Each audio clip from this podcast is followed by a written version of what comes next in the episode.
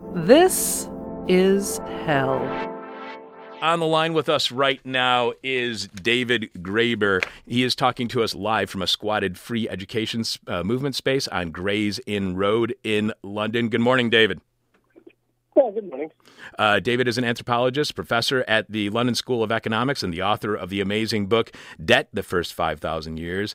He's on today to discuss his piece in the just-released issue of the amazing magazine, The Baffler, which is back out in print. The name of his article is, What's the Point If We Can't Have Fun? We have a direct link to that article at our website if you go there right now. David, after reading your article, I think the best way to start this conversation is to say, or to ask you, is play is fun an illusion? No. I can't imagine anything that's less of an illusion. I think that we're encouraged to think that it is, that there's something wrong with the idea that we're doing something just because we enjoy it. But that's exactly the sort of thing the sort of mindset I was trying to challenge. Do you believe, because as you're writing at the beginning, you start your article by retelling the story of how you and a friend of yours, you spent a half an hour observing an inchworms playing. It's really great. And then you write, most of us hearing the story would insist on proof. How do we know the worm was playing? Perhaps the invisible circles it traced in the air were really just a search for some unknown sort of prey or a mating ritual. Can we prove they weren't? Do you believe the scientific analysis of the inchworm is calculating a machine rather than just having fun? Do you believe that analysis is affected by the economy the scientists live in on a daily basis, whether that's within the institution where they work or within their personal life? That's all these things. I mean, very often in scientists' personal life, it completely contradicts all of their theories. But we're taught that only certain types of arguments can really be taken seriously. It's very similar to in economics. In our daily lives, we know we do a lot of things because we care about people or sometimes because we hate people that, make no sense by economic logic. But when you're trying to, when you want to look scientific, you have to pretend that everybody's motivated by rational means. And somehow they manage to convince themselves that rational means greed and selfishness. You're pursuing self-interest in some way. And if you can't figure out a way that it's pursuing self-interest, then you're not doing a scientific analysis. I don't know why it is that being scientific means acting in a way that most of us in our daily life we could consider just pure cynicism, but that's the way it seems to work. And same thing in the animal world. We apply this logic that, we have to figure out a rational motivation for why this is evolutionarily adaptive. And if we can't, then we just can't really say anything about it. You're right. I'm not saying that ethologists actually believe that animals are simply rational calculating machines. I'm simply saying that ethologists have boxed themselves into a world where to be scientific means to offer an explanation of behavior in rational terms, which in turn means describing an animal as if it were a calculating economic actor trying to maximize some sort of self-interest, whatever their theory of animal psychology or motivation might be. Whether it's science or journalism, there's this attempt to be ethical by being objective. Yet, as in journalism, objectivity can never be truly attained. That said, objectivity as a goal can lead to less opinion and more factual reporting. Why shouldn't a good, objective, unopinionated scientist explain behavior in rational terms rather than seeing fun reporting rational actions? After all, isn't that what we want with climate change scientists? Not any political agenda against fossil fuel consumption, but those who have made a rational decision on global warming. Well, I mean, no one's against rationality. What I'm saying is we have this strange idea of what rationality is. Why don't we do a rational analysis which says that, to some degree, animals just want to have fun? I mean, it would be accurate. In a way, it's irrational to just pretend that there's only one or two motivations that affect all beings, which is what we seem to do. You write that the experience of animal play is considered something of an intellectual scandal. Why would it be an intellectual scandal? Well, that's the interesting question. Why would it? I mean, why shouldn't things want to have fun? If you could fly, wouldn't you? And there was a time when it wasn't that way, even in the 19th century. I go back to Prince Kropotkin, who's both a great naturalist and a famous anarchist, who wrote a book called Mutual Aid. Most people don't really understand this. Look, they think it has to do with altruism. Because, you know, that for if you're an economist or you're thinking in like economic logic, altruism is the big problem. So how do you explain that people are ever nice to anyone? How do you explain that, you know, anyone ever violates their own self-interest to advance the self-interest of someone else? Again, because somehow in order to have a rational, we've convinced ourselves that in order to have a rational explanation of any phenomena, we have to attribute only cynical motives to people. So they say, well, what Kropotkin is saying is that, you know, animals will behave altruistically. Why do they do that? And of course, you know, it's true. He was talking about that to a certain degree. And there are a lot of things you simply can't explain through individual maximization, like, you know, bees will sting, when they sting you, they die. Why will they sacrifice themselves to protect the hive? If there's a bunch of herd animals and a predator shows up, one will, like, who sees the predator will say, "I lie," and will scream, alerting all the other ones, thus drawing attention to themselves and making it much less likely that they will individually survive. So that, you know, that became a big mystery. People said, well, I guess the only way to explain that is inclusive fitness. There's genes. So the thing that's maximizing, the thing that's like trying to pursue its self-interest isn't the animal, but the animal's genetic code. So suddenly a strand of DNA becomes this sort of self-interested actor trying to like to, you know, selfish gene, as Richard Dawkins puts it, trying to sort of maximize and spread itself out as far as it possibly can. But if you look at what Kropotkin said, actually, he said a lot more than that. He wasn't just talking about altruism. He was talking about cooperation between species, which obviously isn't advancing anybody's genetic code. He was also talking about cooperation, which is just for fun. He has these wonderful passages about birds, for example, birds that will flock up and do these crazy military-style maneuvers, bank this way, bank that way, curve around a mountain, and for no reason whatsoever. You know, it's just they're just doing it for fun. And often, like, one species of bird will do this, and, like, other birds will, like, sneak in because it's so much fun. They want to get in on it and hope nobody notices they're not the same type of bird. Now, how do you explain that in terms of some sort of inclusive fitness or evolutionary adaptation? You can't. So they just ignore that part of the argument. Right, right. We are speaking with David Graeber. By the way, this is an amazing article. And The Baffler, I want to thank John Summers and all the great people over at The Baffler for hooking me up with David, because it's a great new issue of The Baffler. This is an amazing article that you have got to read. David's new article at The Baffler, What's the Point If We Can't Have Fun? We are speaking to David Graeber. He is talking to us live from London. He's at a squatted free education movement space on Gray's Inn Road, or the pub across the street. Which is it, this morning or this afternoon? David. Actually, I'm in the back room of the squat. They're having a little session in the front, and I'm here in the back. Oh, that's fantastic. So, you know, maybe Freud would have something to say about this. But the first thing when I read this was how the Christian right here in the U.S. claimed for so long that homosexuality wasn't natural because you didn't see it in the animal kingdom, but you do. So some have, right? So some have turned to the argument that, well, we're better than gay animals. Is there some sort of commonality or link between scientists and being scandalized by the notion of animal play and Christians being scandalized by homosexuality in the animal kingdom? Well, yeah, it's a perfect example because, like, they're having sex just for fun. It's not reproductive, right? If it's not reproductive, they're not supposed to be doing it. In a way, that's why I said that evolutionary psychologists had this famous book called Why Sex is Fun. They claim to be able to explain why sex is fun, but they can't explain why fun is fun. That's the real question. Why do we do things for fun to begin with? Why do we do things for love, for pleasure? And again, I go back to Kropotkin. He says that, you know, if you're a social being, then if you do something for fun, doing it with someone else or doing it with a group is even more fun. So, you know, what could, and I mean, it's all the time. I mean, most of our pleasures are pleasurable because we do them with other people. I always make the example of a restaurant, you know? I mean, you don't really want to go to a big, expensive French restaurant all by yourself. Right. Half the fun is the fact you're doing it with someone else. So pleasure is something you do with someone else.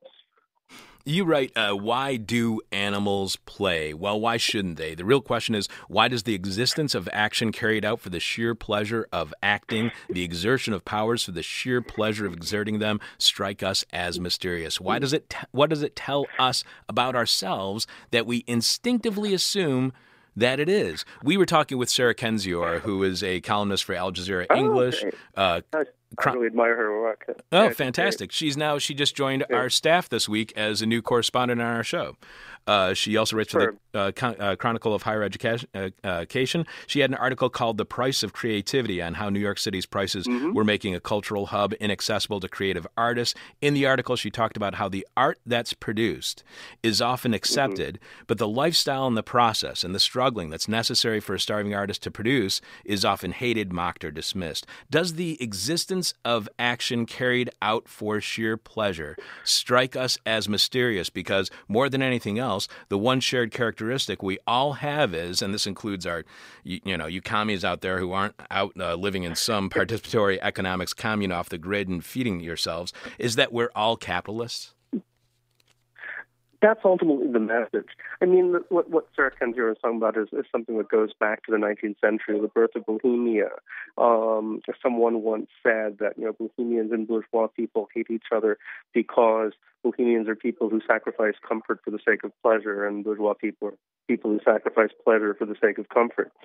But if you think about it, that sort of crazy creative pleasure is where almost everything we consider worthwhile actually comes from. They need it. They can't do without it, but they also have to hate it.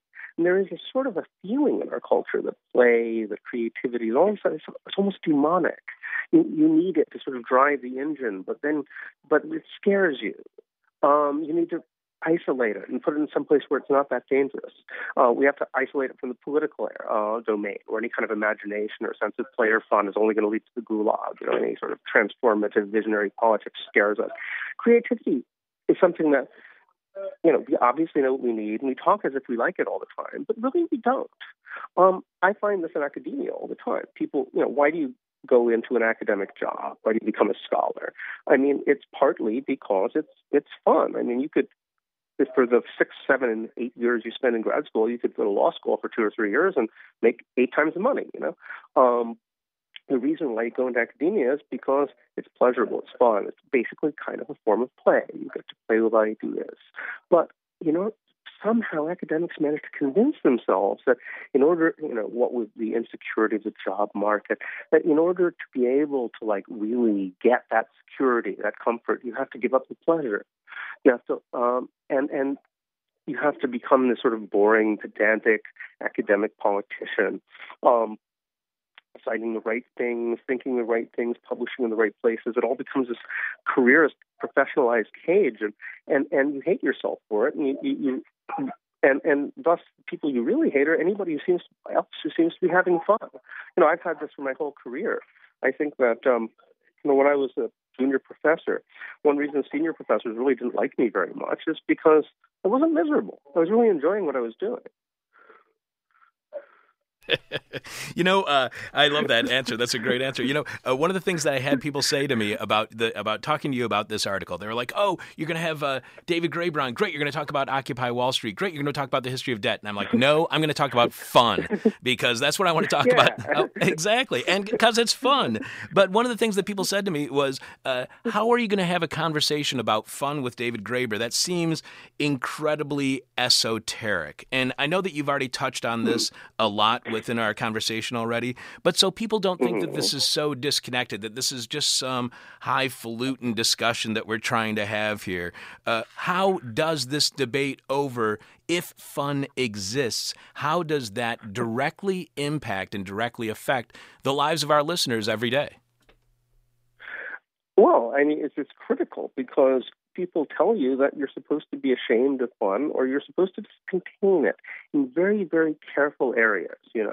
Maybe you can do it when you're around your kids, because kids are allowed to have fun. So that's one reason people want to have kids to begin with. Is because they get to vicariously have some fun, play around. There's certain domains of consumerism where you're allowed to do it, but it's contained. We're almost scared to let it go. And as a result, we end up trapped in this situation where, work, which is the death, defined as being the opposite of fun, we convinced ourselves that work is moral, right? But work means not having fun. Work means doing something you don't really want to do. Because if you're having fun doing it, if you're enjoying doing it to any degree, then it's not really work, and therefore you're not even as morally a good person as if you're doing something that makes you miserable. And there's this mutual resentment. Like, if somebody seems to be having fun, we get angry at them on some level, you know? How come they get to, like, enjoy their job? How come they get to do something they really like? How come they get to do something that's actually worthwhile and helps people? You know, that's just the point of my bullshit jobs piece that I wrote. It's about, resentment of people who get to have real jobs, let alone fun jobs. And it's a way of our making ourselves collectively miserable, because everybody's trapped in a strange morality whereby if you're enjoying what you do, then somehow there's something wrong with you. You know, you're taking advantage of other people who have to be miserable. You know, I hear that so often from even some of my very closest friends. I don't make dime one at this. I am hundreds of thousands of dollars in debt from doing this show.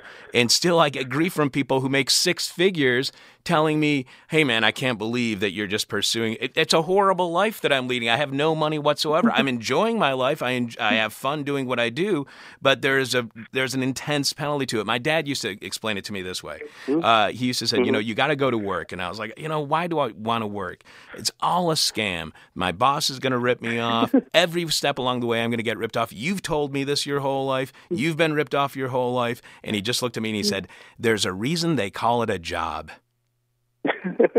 Yeah, I was really lucky that way. My father, I grew up in a working class family. My father was a plate stripper. He worked in offset photolithography, which job that doesn't really exist anymore.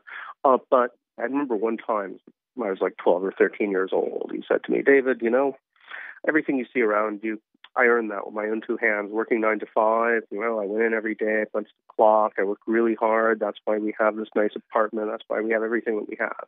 So, David, it was horrible. Don't do that. Trying to figure out some way you don't get a 9 to 5 job. I don't know. Even an academic or something. I wish I would have had that advice. Unfortunately, my dad just told me, just make as much money as quickly as you can. Oh, this is the other great advice my dad had. This is great advice to get from your dad. Never have kids. It's the biggest mistake you'll ever make. Oh, thanks, Dad. Yeah, thanks. I was really glad to know what a difference they made in your life. Exactly. So I thought I'd send your article to my sister, who is a biologist, a PhD, author of something like, I don't know, like a half dozen textbooks, herpetologist, entomologist. And here's what she wrote.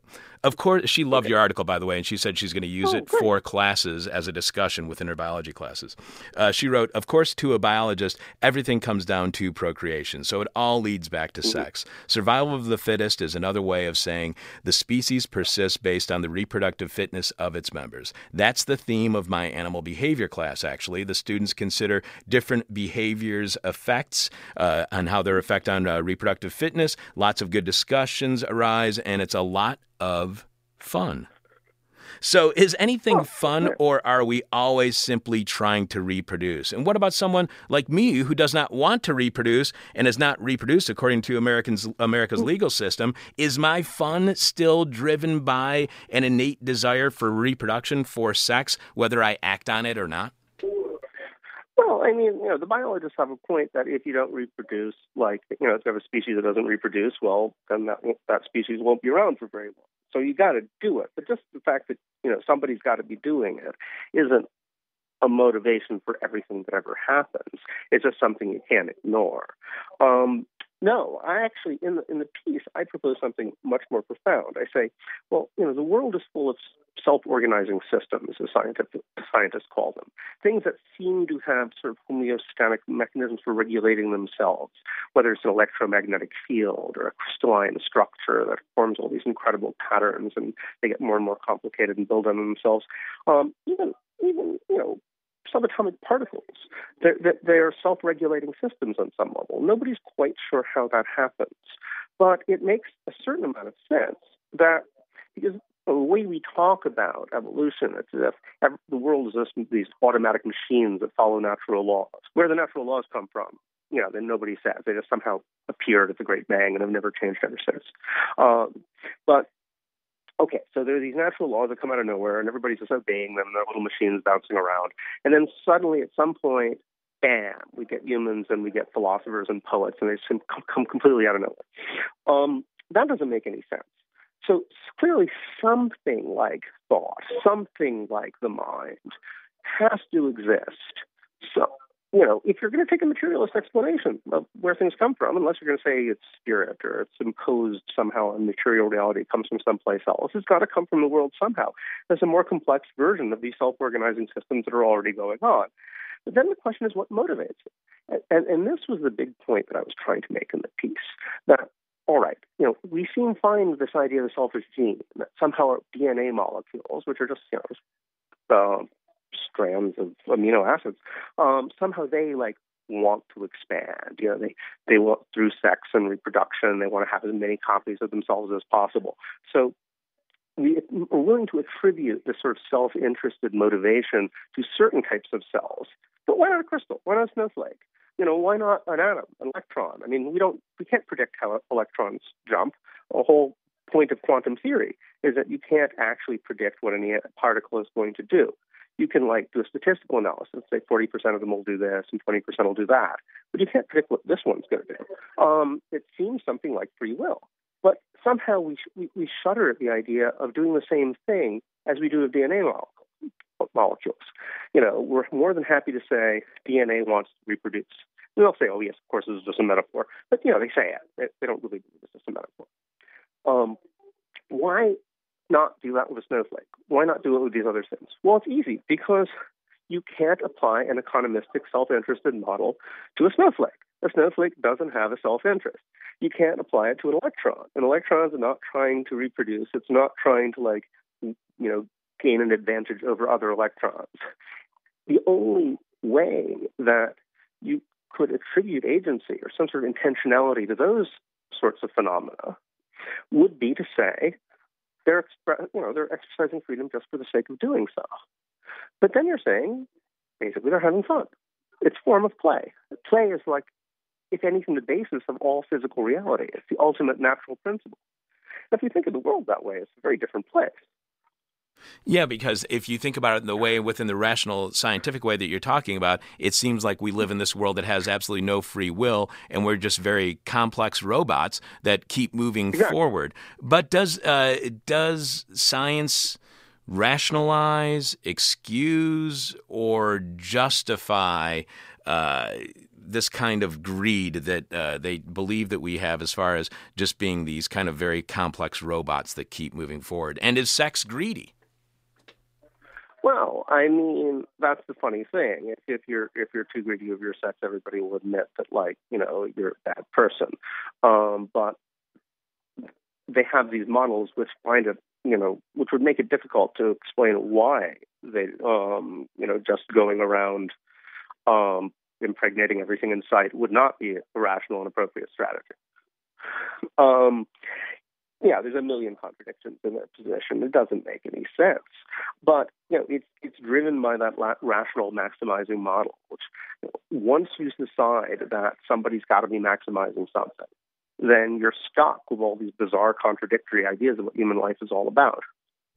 You have this, and you were mentioning this before, you write, as a result, the neo-Darwinists went even farther than the Victorian variety. If old-school social Darwinists like Herbert Spencer viewed nature as a marketplace, albeit unusually cutthroat one, the new version was outright capitalist. The neo-Darwinists assumed not just a struggle for survival, but a universe of rational calculation driven by an apparently irrational imperative to unlimited growth.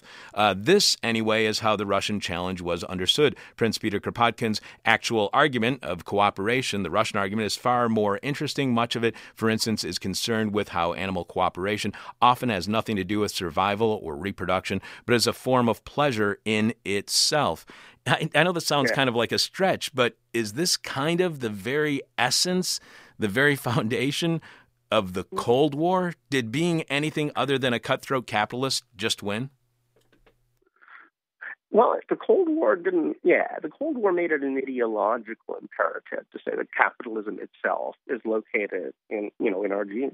But even in the 19th century. I mean, one thing we don't realize is how much the laissez-faire economists and the early Darwinian theorists were actually talking to each other. Like, the phrase survival of the fittest was not invented by Darwin. Darwin got it from Spencer. And Spencer was a sociologist. He was actually a free market guy. And he read an early draft of Darwin and said, yeah, that's it. It's just like, it's just like the market. The market is everywhere. And he coined this phrase of survival of the fittest. And then Darwin liked that so much that he adopted it in the next volume of his book. So these guys were talking to each other. It was bouncing back and forth. So even back in the 19th century, they were trying to make the argument that capitalism was really natural. We're all basically capitalists. They didn't have genes yet. But then, the Russians, there's a whole alternative school which talked about cooperation. And Kropotkin, who was an anarchist, came out and sort of put a shot across the bow, actually, of the social Darwinist position and said, well, yeah, but, almost all human achievement is through cooperation, not through competition. And even animals, cooperate, and they enjoy cooperation. And, you're just looking at one side of the picture. Sure, competition exists, but it's not really what drives things forwards. So they had to scramble. They really took this threat seriously. And that's why they came up with an explanation for altruism and cooperation, that where it's genes. The discovery of genes and eventually the double helix, made it easier to make this argument. But in doing so, what I argue is they went from a mere market model, which is what they had in the 19th century. We're all just trading on the market and trying to maximize our advantage, to this idea of capitalism. Because what's capitalism? Capitalism is based on infinite accumulation. Every little firm is trying to grow as much as possible. That's why economies always have to expand. And that, the new version, where you have the selfish gene, and we're willing to sacrifice ourselves for, what was that famous biochemist said, for 2 brothers or 8 cousins, or, to maximize the furtherance of our genes. It's the genes that are really pushing it. But the genes want to expand infinitely. So that's like real capitalism. It's not just the market. It's like we're all little, our genetic codes of these little corporations which are seeking infinite growth. You write there is a way out of the dilemma, and that's the discussion of fun and if it actually exists within nature. And the first step is to consider that our starting point could be wrong. Reconsider the lobster. Lobsters have a very bad reputation among philosophers who frequently hold them out as examples of purely unthinking, unfeeling creatures. Presumably this is because lobsters are the only animal most philosophers have killed with their own 2 hands before eating. But in fact, scientific observation has revealed that even lobsters engage in some forms of play. If that is the case, to call such creatures robots would be to shear the word robot of its meaning. What would happen if we proceeded from the reverse perspective and agreed to treat play not as some peculiar anomaly, but as our starting point, a principle already present not just in lobsters and indeed all living creatures, but also on every level where we find what physicists, chemists, and biologists referred to as self-organizing systems? If we viewed the world that way, how would our world change, David? Well, I think a lot of things would be easier to understand. I think that it would open up really interesting new areas for research, because it's not like things like animal play aren't studied, but it's almost as if people are embarrassed to study them. So there's whole domains of animal behavior, of human behavior, that we know exist, and we're not going to deny it, but we don't like to talk about it. That's not what we think is interesting or important. It's the self-interested behavior that we think is interesting or important. But we can completely reverse the rubric and start with the play and the fun. And why do people put on rituals? Is it Barbara Ehrenreich made this piece a point in her little companion piece to it, which I thought was really cute, because in a way, here I am, an anthropologist talking about biology. So she's like, okay, you could do that. I'm a biologist. I'm going to talk about anthropology. And she talked about festivals. Anthropologists find all these crazy masking carnival festivals all over the world, and the first instinct was to say, well, they must follow a social function. They must reproduce social order in some sense. They must be ways of inculcating ideological ideas about proper hierarchy. There must be something other than what they seem to be. But maybe they are largely what they seem to be. Maybe the major motivation for having elaborate rituals is because they're really fun. Maybe that's why we still have a monarchy in England. They're using that sense of pleasure that we get from having all these crazy costumes and ceremonies, and using it against us to maintain a class system. Maybe it's a political message here. We got to come up with something even more fun. even crazier costumes, even better rituals. And I did see the opening ceremonies last night, so I think that there's a nice tablet there for them to use, template for them to use. This brings me back to my sister, the biologist's email. She writes, the problem with determining the presence of fun is that the definition is all about what it's not. A behavior that is not about mating, that it's not about finding prey, that it's not about improving fitness, reflexes, etc. That makes it just about impossible to prove. You have to prove that it's not anything else. Based on that, it'd be hard to prove that humans engage in fun either. Do we have to prove it's absolutely nothing else to prove that it's fun? Well, that's exactly the problem that I start with, is that, here's an inchworm. It seems to be dancing around in a goofy way for no particular reason. But no one's willing to accept that it's just having fun until you go through every possible other thing it could possibly be doing and prove that it's not doing one of those things. Well, how do you do that? Just because something's fun doesn't mean it might not be good for other things, too. That doesn't mean those other things are the primary reason. So, we just need to start with the obviously observable reality. Here's a bird. He's like tobogganing down a there's a famous video been going around YouTube recently of a crow tobogganing down a roof, like repeatedly on a little tin can top or something like that.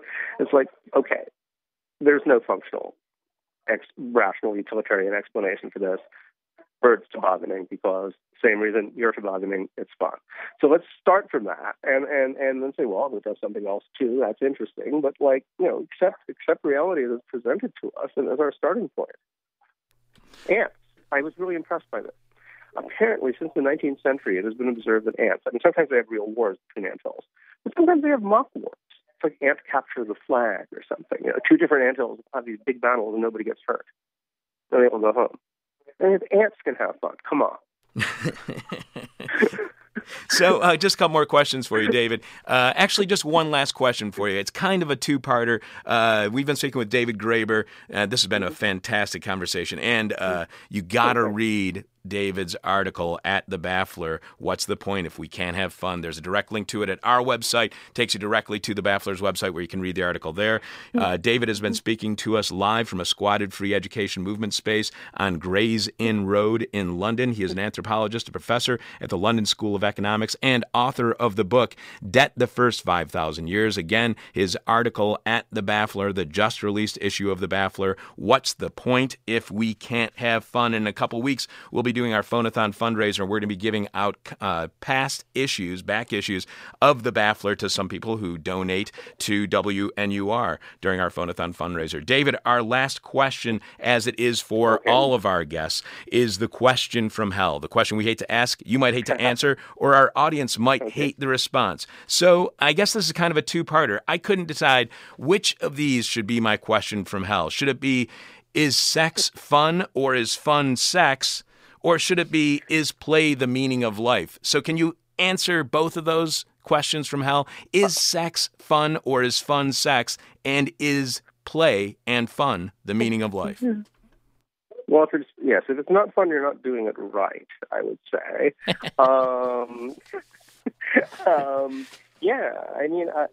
I remember that reading in Sumer, ancient Mesopotamia in general, they had the idea that non-procreative sex was sacred. These, after all, procreative sex animals do that. This was their logic. Whereas all other forms of sex is like a divine phenomenon. That's the ones you do only for fun. And, of course, what is more divine than fun? So that would be one answer of a kind. Maybe they were right. Who knows? But what was the second part? What is it? Is fun the meaning of life? Yeah. Well, putting others in a position to have fun. Having fun in a way that puts others in a position to have fun sounds like about as close as you're going to get, isn't it? Here, I'll end with a story. I had a friend, and I just read Dostoevsky. Have you ever read the Brothers Karamazov, where they're talking about heaven and hell? No, I have not, but go ahead. There's a scene where the head of the monastery is discussing heaven and hell and how could God punish people, if God is good. And the head of the monastery said, well, imagine it this way. Imagine you die and you are eternally fine. You know, you have no more pain or misery. You just exist in an eternal state of comfort. But you remember absolutely everything that happened in your life and exactly how it affected everybody else. Well, if you're a good person, you'll be happy, right? But if you were a bad person, you'll desperately want to, like, compensate somehow. But what can you do? You're in heaven and everybody's doing fine. So there's nothing you can do to actually make their lives better, because their lives are fine, and so you're miserable, and that's hell. Okay, so and I thought that was a very interesting idea, and I mentioned it to a friend of mine many years ago, and he said, "No, that's not true. There's things you could do. Because even if you don't have any material needs, you don't hunger or pain, you're still going to be bored. So you could make up games and have fun and entertain the other people in heaven, and therefore compensate for your life." And I thought, yeah, in a way, that's the ultimate thing you could do. So creating a situation where others can have fun, perhaps that's the ultimate. David, that has been that's a great way to finish this conversation. This has been an amazing talk.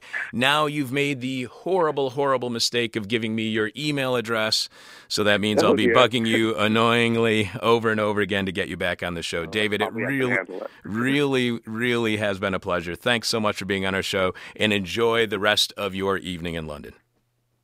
Thanks so much. Take care. Take care, David. This is hell. The total, brutal, oppressive bureaucracy we find ourselves living in today is a creation of our own choosing.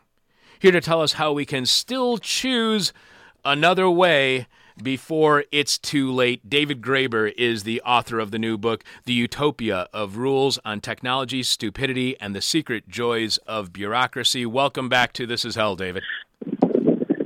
Oh, thanks for having me. Hello. It's great to have you back on the phone, and on our show this morning, David. So you write, nowadays nobody talks about bureaucracy, but in the middle of the last century, particularly in the late 60s and early 70s, the word was everywhere. Everyone seemed to feel that the foibles and absurdities of bureaucratic life and bureaucratic procedures were one of the defining features of modern existence, and as such, eminently worth discussing. But since the 1970s, there has been a peculiar falling off. To you, what explains this falling off? Because it's not like work life is any less bureaucratic simply because it has become paperless. Do you think that's part of it, that we think that the technology, because it's become paperless, we think that we're even less bureaucratic than we were in the past?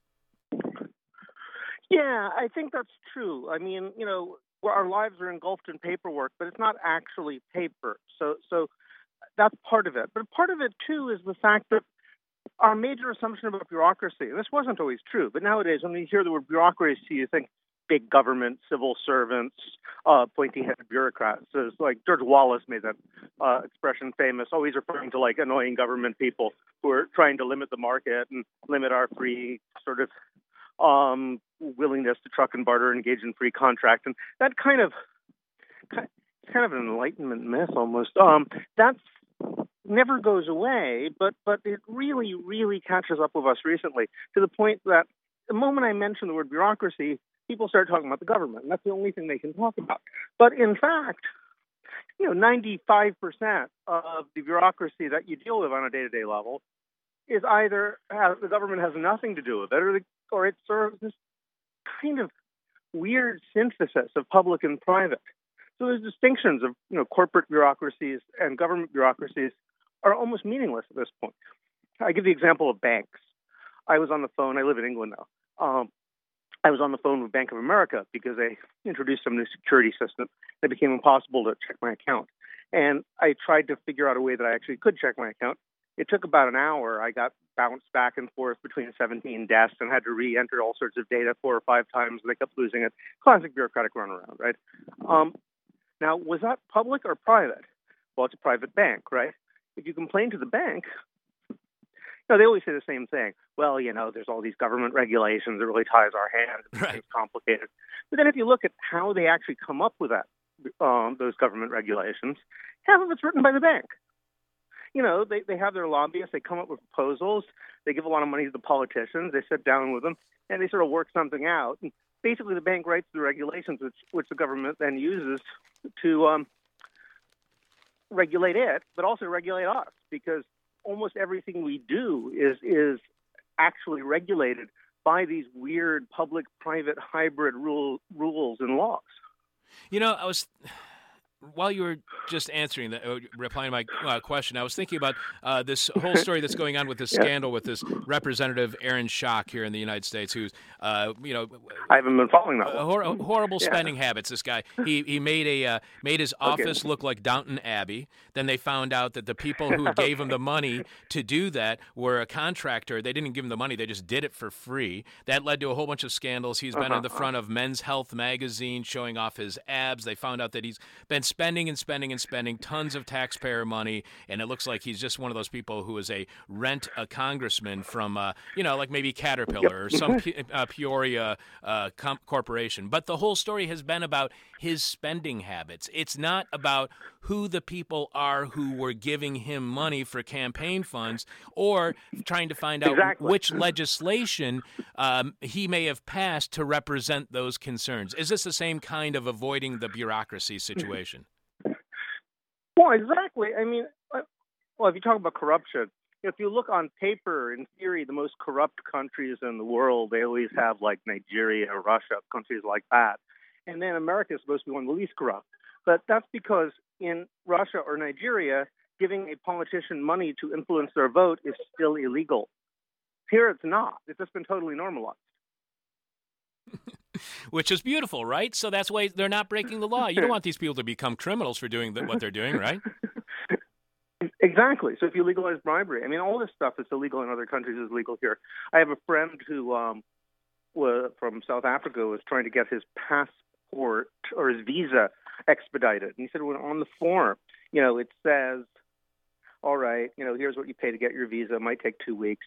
Here's like, if you want to give $100, we'll do it tomorrow. And it's a box to check. This is like any other country. You have to put that in an envelope and like slip it under the desk. I love that, though. That's very efficient. It gets out the middleman. You write how the mainstream left. You write how the mainstream left, or what is supposed to pass for the left these days, has come to offer little more than a watered-down version of the right wing's language when it comes to being critical of bureaucracy. Bill Clinton, for instance, had spent so much of his career bashing civil servants that after the Oklahoma City bombing, he actually felt moved to remind Americans that public servants were human beings unto themselves and promised never to use the word "quote unquote" bureaucrat again. Why is it such? Why is bureaucrats such a vulnerable target? What is something we depend on so much? Why do they seem to lack a voice? The reason why is because bureaucracy. Your actual experience of dealing with bureaucrats is of annoying, officious people who make you feel like an idiot. And there's something about acting within a bureaucratic environment, and this is actually something that as an anthropologist I find quite fascinating. Why is it that when we are in a bureaucratic environment, not only is the whole thing set up to make us feel like an idiot, but we actually start to act like an idiot? I mean, I like to think I'm a fairly smart guy, but, I find myself when I'm filling out forms just making obvious stupid mistakes, and then people look at you and look at you like you're an idiot, and, oh my God, they're right, I put the thing on the wrong way. So there's something about the experience which is essentially humiliating. It's a form of utopianism, I always say, bureaucracy. This is the classical critique of countries like the Soviet Union, with the sort of right-wing critique of state socialism is always, well, it's utopian. These guys, they have this sort of idealized image of how people should behave, and they make up a whole set of rules saying, trying to shape them into that shape, but people won't fit in that shape. So, when they realize that, when people don't act like they're supposed to behave and break the rules, instead of saying, we need to re-examine our rules, they say, oh, these people are obviously inadequate, and they lock them up or punish them in some way. Now, actually, that's basically how bureaucracy always works. But the amazing thing is that type of bureaucratic utopianism has now become the major engine for profit accumulation in capitalism. If you look at 2009, the last figures are available. Biggest bank in America is J.P. Morgan Chase. 71% of their profits came from fees and penalties. So basically what they do for a living is they make up rules that they know you can't follow. And then when you don't follow it, instead of saying, oh, we need to readjust the rules, they say, oh, well, obviously you're guilty of something. And they fine you. And that's how they make their money now. So how... It's that public-private partnership, which everybody loves, right? The public-private partnership is the perfect concession. Is the perfect concession between the Democrats and the Republicans, right? The Democrats get their public everybody side. Everybody in Washington loves and nobody anywhere else. Exactly. So why is that not what's best for either the right or the left? Well, you know, I think that one reason that the right has been taking the populist and working class vote and the left has basically lost it, is that, you know, since people like Clinton, Blair, all these sort of new Democrats and labor, all these kind of guys, I mean, they're basically corporate leftists. And they really represent the professional managerial class. So they dump their working class constituencies that used to exist in working, you know, left parties. They adopt these basically bureaucrats and professionals as their core constituency. And then they come up with this politics that only makes sense to people like that, where you kind of, let's adopt the worst elements of the market and of bureaucracy and kind of fuse them together. And maybe if you're a hospital administrator, this is cool. But anybody else in the world, this is like the worst nightmare you can have. Now, the right wing, you know, is divided, you could say, in two halves. There's the sort of conservative, authoritarian, fascist left, let's say, and then you have the libertarian free market left. Well, the libertarians, at least they have a critique of bureaucracy, and the fascists, at least they have a critique of the market. I mean, fascists are, you know, they're all for the welfare state. They just want it only for white people. So, you know, they either one has some kind of critique of this sort of bureaucratic corporate market fusion, but the left doesn't have a critique of either. Right, and why mainstream? Why the acceptable left? Right, but why don't they have that? Is that simply because they've had to move so much to the right in order to attain the money that they think they need, attain the campaign funds they need, so they can get the Reagan Democrats? Yeah, well, I mean, there's a system of bribery. I mean, they're not allowed to actually promote actual left-wing policies. You know, real left policies are just ruled out from the beginning, and I think even more, like, the institutional left hasn't really come to terms intellectually with the way that capitalism has changed. I think in the 60s, there was a real left-wing critique of bureaucracy. I mean, if you listen to music from the 60s, they're complaining about, you know, union bureaucrats and government civil servants and all that kind of stuff just as much as they're complaining about capital, if not more so. And at the time, it was a critique of corporatism. You know, you had these giant corporations where these kind of where the workers were really loyal to the company, but the company is also loyal to the workers. So the result politically is kind of scary. That's like this sort of Archie Bunker territory. You know, you have this right-wing working class, it's hyper-nationalist, and they see finance as the enemy, those guys, back in the 20s, 30s, 40s, 50s, even the 70s. You know, the corporation is this big happy family, and the investors are kind of these outsiders. And the most extreme form of that is fascism, where they want to kill the outsiders. You know, they assume that the financier guys are all Jews, and you know, you off them.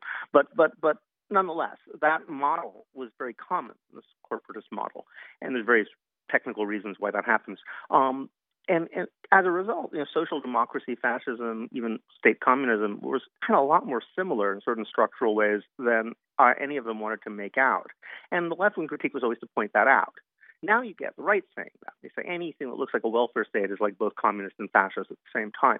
But that critique no longer has anything to do with what's going on, because what really happened in the 70s was that the sort of upper echelons of the corporate bureaucracy, who used to be loyal to the company, there was lifetime employment, you know, they saw themselves as basically in the business of making cars, or basically in the business of making perfume or food or whatever it is they were making. You know, those guys essentially fused with the financial class, and both of them became the sort of new financialized corporate bureaucracy. And this is the thing that really changed the whole landscape. When we talk about financialization, I mean, that's what happened. These guys became the same people. The financial sector became corporatized. You have all these hedge funds and whatnot. You have this profound change in what the guys who are CEOs or the top of corporate bureaucracies think they're trying to do. It's all about profits. They're getting paid in stock options. That wasn't really the big concern back in the 30s, 40s, and 50s. Now, when that happens, there's a gigantic cultural transformation, and that's the beginning of what I call the era of total bureaucratization. They're the guys who start pushing computers. And as I point out in the book, you know, back in the 70s when these guys were starting to take charge, computers were a joke. So they did everything wrong. Anytime there was a mistake, just, oh, great, some computer, right? Now they've managed to put so much time and energy and investment into these computers that they're the only thing that you kind of can depend on. You know, ATM machines are the only thing that never makes a mistake. Right. So that era of democratization, it's not like computers come along and change everything. It's more like these guys come along and develop certain technologies. Really push information technology, certain types of medical technologies, move away from all that space age stuff, which is about actually, you know, doing something. And as a result, we have this incredible pervasive mechanisms that insert bureaucracy into every aspect of our lives, and those bureaucracies themselves become the primary way that money is extracted and that profits are made. Right, and so that bureaucracy, why can't we be equal in our criticism of the inefficiency of that bureaucracy by saying this happens within the corporate world, this happens in the private sector, and this happens in the public sector? Is the reason that we can't be that critical of it, is the reason that we can't even recognize that we are in this total bureaucracy, is it because of a fear of being anti-capitalism? Is it fear of being critical of capitalism? That's part of it, yeah. It's a fear of being critical of capitalism, and it's also a fear of being, you know, sort of giving up the last little things that you do have from left over from the 60s and 70s, the little bits of the welfare state. So much of the left is on defensive. And, of course, they are afraid to, you know, attack the beast itself. So it's a loser's game, you know. I mean, let us, like, desperately try to grapple on to the little bits that we still have of a system that's essentially gone the way of history and will never be restored. But in order to actually take the offensive again, you know, you've got to size up what the system that actually exists is and what an alternative to it within, you know, taking into account the major changes that have happened would actually look like. It's not even clear that the system of extraction we have nowadays, which largely operates on rent extraction, you know, the sort of utopian making up rules you can't follow and fine you for it system of capitalism actually is capitalism. I mean, you could argue over definitions, but, you know, back when I was in school, they told us that capitalism is when you take, you know, your profits indirectly by producing and selling things through wage differentials and whatnot and exploitation of labor. And when you take money just directly via rural political means is the term they used to use, that was called feudalism. We are speaking with David Graeber. Now looks a lot more like that. Yeah, we are speaking with David Graeber. He is the author of the new book, The Utopia of Rules, on Technology's Stupidity and the Secret Joys of Bureaucracy. He teaches anthropology at the London School of Economics, and you may know him from an earlier work by David. That is Debt the First 5,000 Years. So here's you were mentioning ATMs, and I'm glad that you mentioned ATMs because every time I hear somebody talk about how ATMs always dispense the right amount of money, the correct amount of money, and you're absolutely right. I've never had that error, damn it. But I can put in I'll put in a couple of bucks for a candy bar or a soda in a machine, and they'll say flatten out that dollar bill. You got to make sure that dollar bill is completely flattened out, and it's going to work perfect, and then it'll work. Yeah, and you have to struggle, and you got to struggle. There is one machine, only one machine that you can put in any crumpled up dollar, $5 bill, 10, 20. The lotto machine. I have never had a dollar turned down in a lotto machine, no matter how crumbled, spindled, and mutilated they have been. And I was just thinking about it because you were talking about how great ATMs are and how they're constantly dispensing the right amount of money. Well, I think that this is a subtle message. I mean, I first thought about it back during 2000 when they were talking about the hanging chads and all these voting machines. Mm-hmm. You just assume there's going to be a 0.5 or 1% rate of error. Right. And we're supposed to be a democracy where voting is our great sacrament, and they just take it for granted there will be a fairly large error rate in voting, even though we only do it once every 4 years. You wouldn't think it would be that hard to fix, right? Whereas somebody pointed out, well, you know, every day we do how many million transactions involving ATMs with a 0% rate of error. And it's the only thing like that. You know, anything else, you try to buy food through those automatic machines and everything goes wrong. Right. The weight's wrong, or this is wrong. It's incredibly annoying.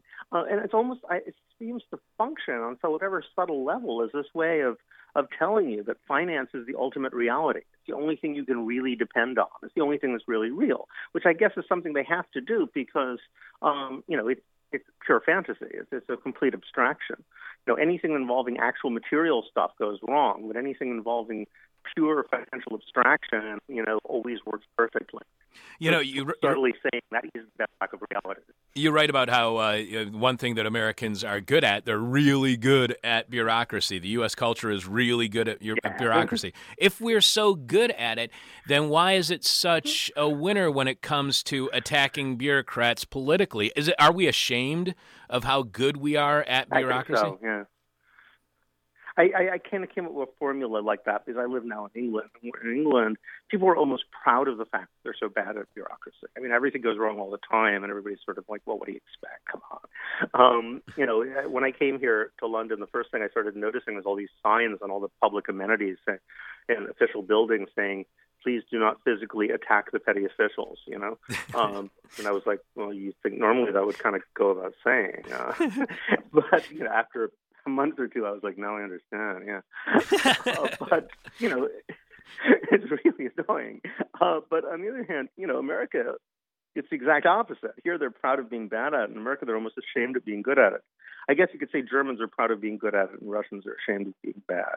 So there's a complete four-part set there.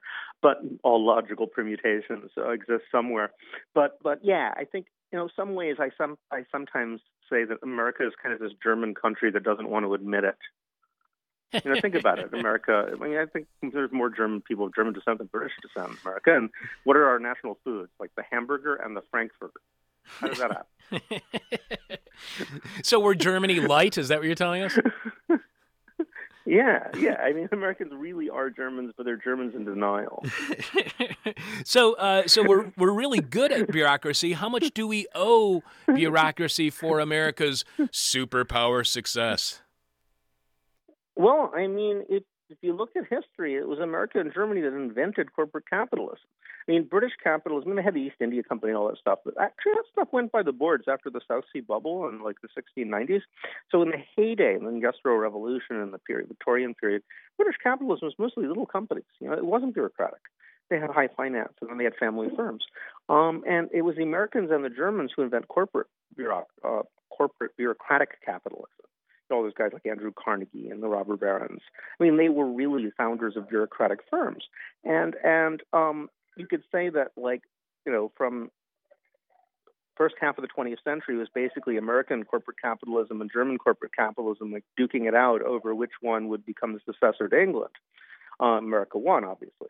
But what's the first thing America does when it takes over the world?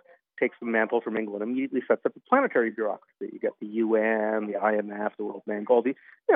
England never tried to create anything like that. That's obviously. So American bureaucracy, yeah.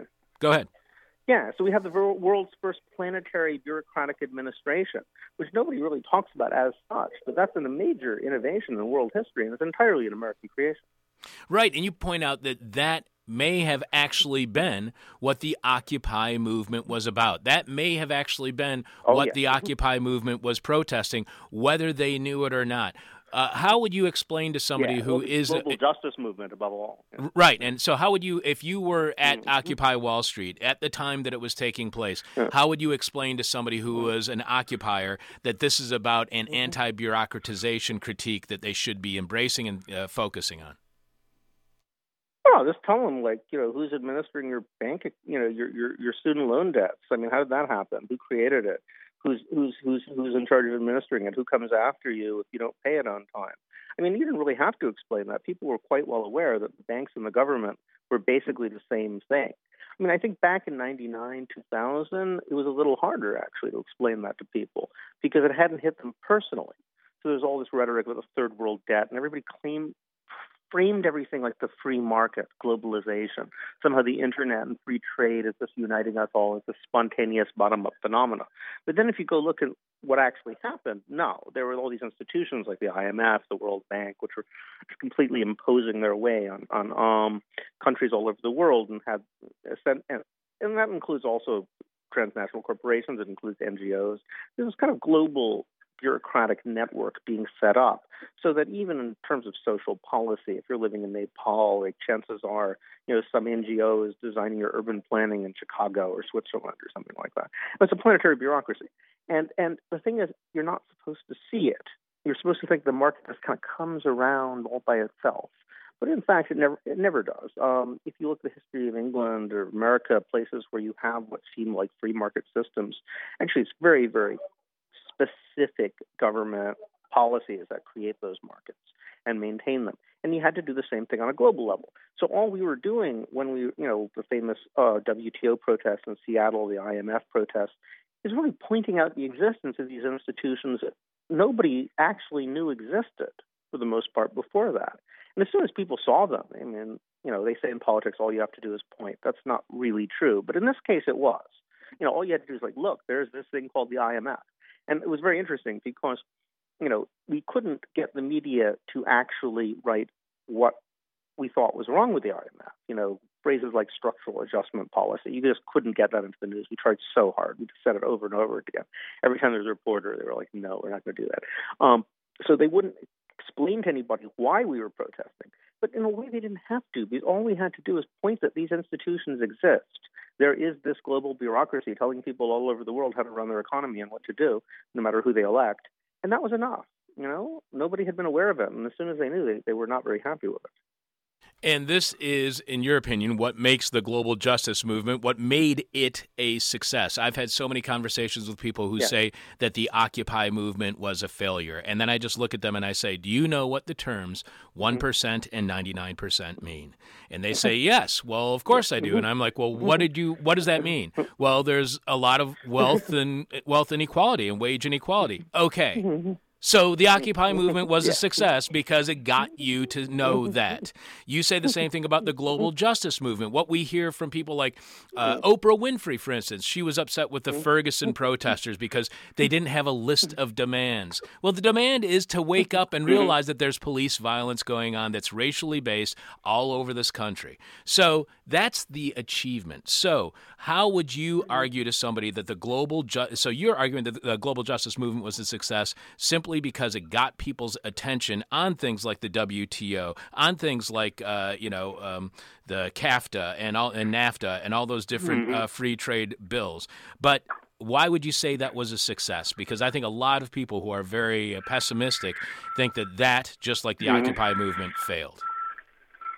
Well, the Occupy movement, first of all, I think the Occupy movement did more in 6 months than most social movements have ever done in 10 years. And who knows what the world is going to look like 10 years from now as a result of it. But global justice movement, very, very clear what happened. Have you heard about a third world debt crisis recently? No. Do people bounce that around? No, that's because there isn't one anymore. And why is that? It was because of us. We basically did it. We did it much faster than we could possibly do. Than we possibly thought we could do. And it's quite remarkable if you look at the history that I think in Latin American IMF debt was, I don't have the exact numbers on me, but it was something like 80 billion or some crazy number like that in 2001. And then by 2004, it was 0.5.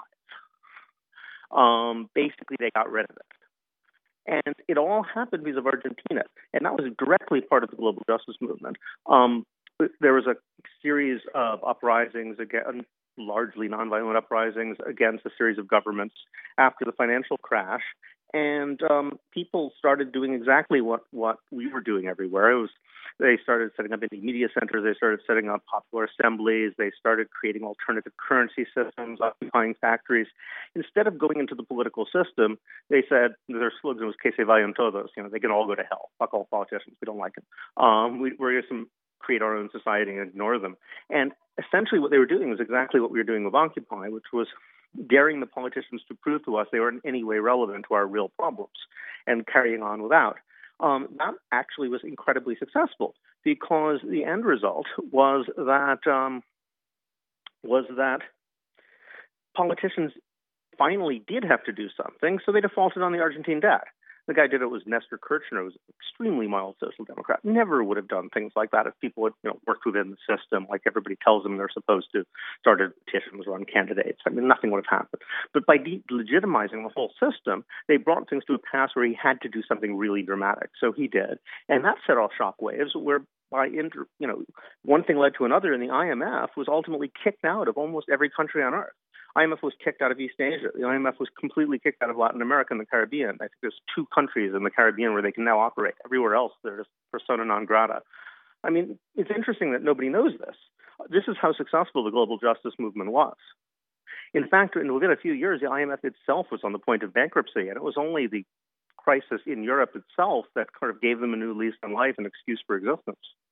So let's get back to just bureaucracy for a few more questions before I let you go. The bureaucracy that controls us, and we participate within this public-private partnership, how much does this encourage or reinforce wealth disparity or economic and social inequality? Mm-hmm. Wait, say that again. How does in the middle of an occupation right now? I'm sorry. Well, wait, hold a second. Let's not go ahead. Yeah, I was going to say, I actually had to run off to LSE because the students are occupying part of the old building. So I just came and I had to wave at someone. I'm about to go in. Well, hold a second. So why are you occupying? Well, I'm not personally, but the students are. Right. I'm being supportive. Well, you know about Amsterdam. You know what's happening there. News doesn't come to America with this stuff anymore. Yeah, there's a huge occupation going on in the University at Amsterdam. The whole place is under occupation. Administration is under occupation, has been for weeks. And neoliberal reforms. Basically, there's been this move to try to move in the direction of privatizing or effectively privatizing education. And it hit a watershed, and people are fighting back. And here in the UK in 2010, there was a huge student movement, and failed to stop the raising of tuition fees and the effective privatization of the education system, introduction of student loans. But now it's been such an obvious failure that everybody's pushing for free education again. So they've actually set up this thing they call the Free University of London, on the grounds of LSE. And we're going to give free courses, and I invite everybody to do it and create a model of what a real democratic university system might be like. So this is inspired by Amsterdam and solidarity, and it's starting to happen in a lot of other places too. I think 3 other universities are already in occupation across London. Yeah, I think I heard about this in Toronto. I didn't know it was related to something that was going on in Amsterdam, though. All right, now I'm going to have to look into that. And by the way, we had a colleague of yours on the show a few weeks ago, or over a month ago now, Dilar Dirik, the Kurdistan from Rojava. She was one of the contingent. Dilar is great. Right. Yes. She was amazing on our show. Yes, and before I have some more questions for you about your book, but before I forget, we were in Syria together in early December. Right. Tell me what did you think of Rojava as somebody who isn't obviously a Kurdish refugee, somebody who has some kind of an outside perspective? What did you think of it? I thought it was incredibly impressive, I must admit. I'd never actually been in the middle of a revolutionary society before. I've read a lot about it, and I've been in sort of minor revolutionary free spaces of many, many kinds. But this was, my first reaction is like, wow, this is like someone took about 3,000 people just like me and sort of let them loose on a small Middle Eastern country. They could do anything they wanted. This is great. And obviously, it was very, very much a spontaneous bottom-up thing of self-organization. But, there's all these people with these wild, crazy projects, and they're setting up these academies. This is a key part of the revolutionary process there. The idea is democratization of knowledge. Rather than a rule of experts, we need to make knowledge as widely available as possible. So they have, everything from agricultural or economic academies where they teach you how to set up a co-op to police academies. And they say, well, our ultimate aim is to give everyone in the country 6 months of police training and then abolish the police. And they have feminist academies and political academies. And so there's all these wild schemes. There was this crazy doctor who wanted to turn all cities into 70% green space because he felt it would largely eliminate heart disease. I like that. That sounds great. By stress. Yeah. That's fantastic. Yeah. Wow, I'm very jealous. You know, wonderful plan. I sent the interview to Noam Chomsky, and he got back in touch with me right away, and he said, this is an amazing interview, and he was really interested in going to Rojava. And I said, I will connect you with Dilar then, because you should definitely go. All right, so just a couple more questions. Because he's been skeptical in the past. I'm glad that he's coming around. Oh, yeah, he's very excited about it. He was really excited about the interview. So, and I'll send it to you too, David. Wait, before I let you go, okay, a couple more questions. You believe the financialization of capitalism that occurred when we went off the gold standard in 1971, quote, ultimately for profound long-term changes, I suspect will ultimately spell the end of capitalism entirely. I know it's from an earlier book, but why does financialization mean the end of capitalism eventually?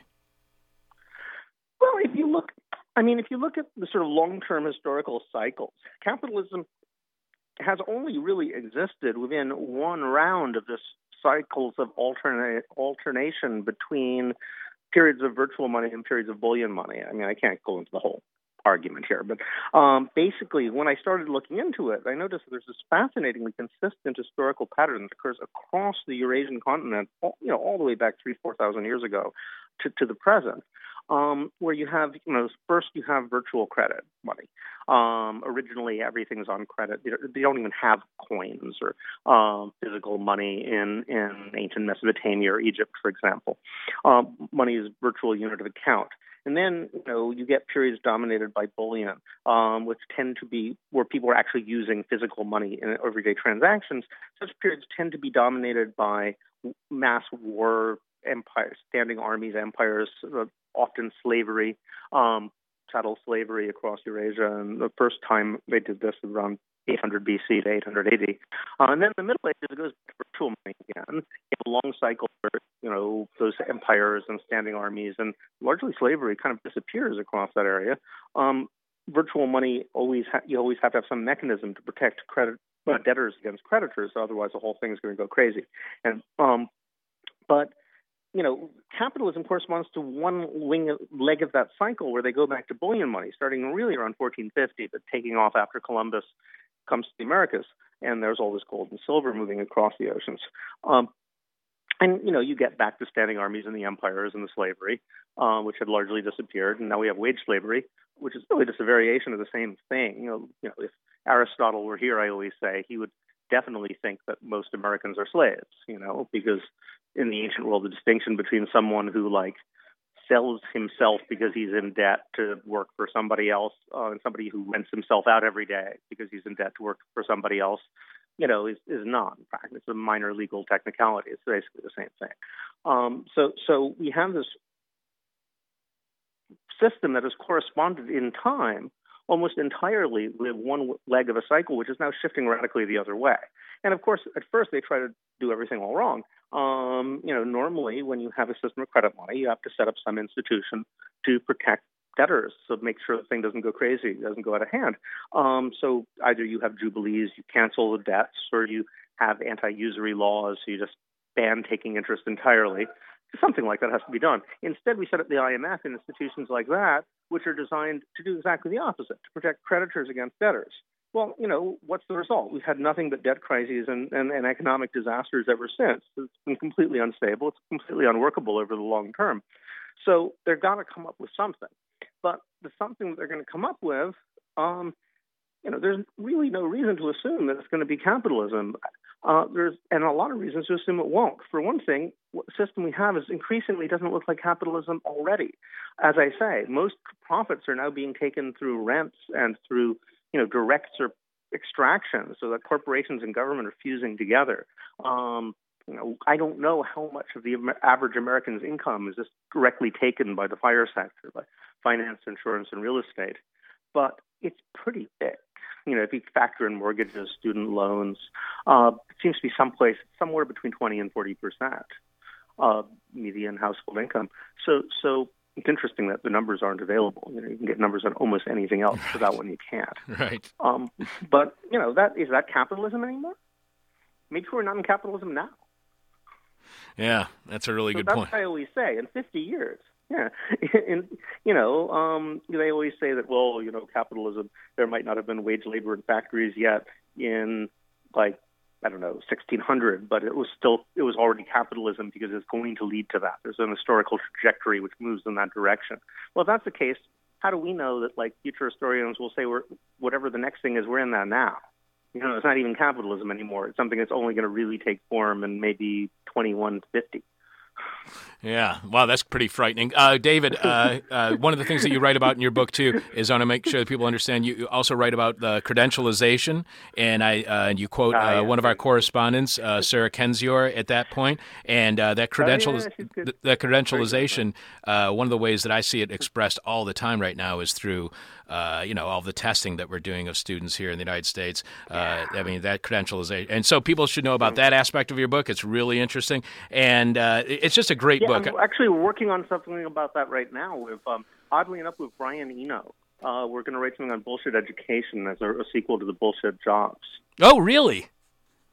That's fantastic. Yeah. So you should play specifically about that. Yeah. What is the I just got it from my girlfriend, the Brian Eno card game where you get dilemmas. Oh, the Oblique Strategies. Oblique Strategies. Yeah, I just got that for my girlie for her birthday. She's very excited about it. I love that. I love Oblique Strategies. It's really great.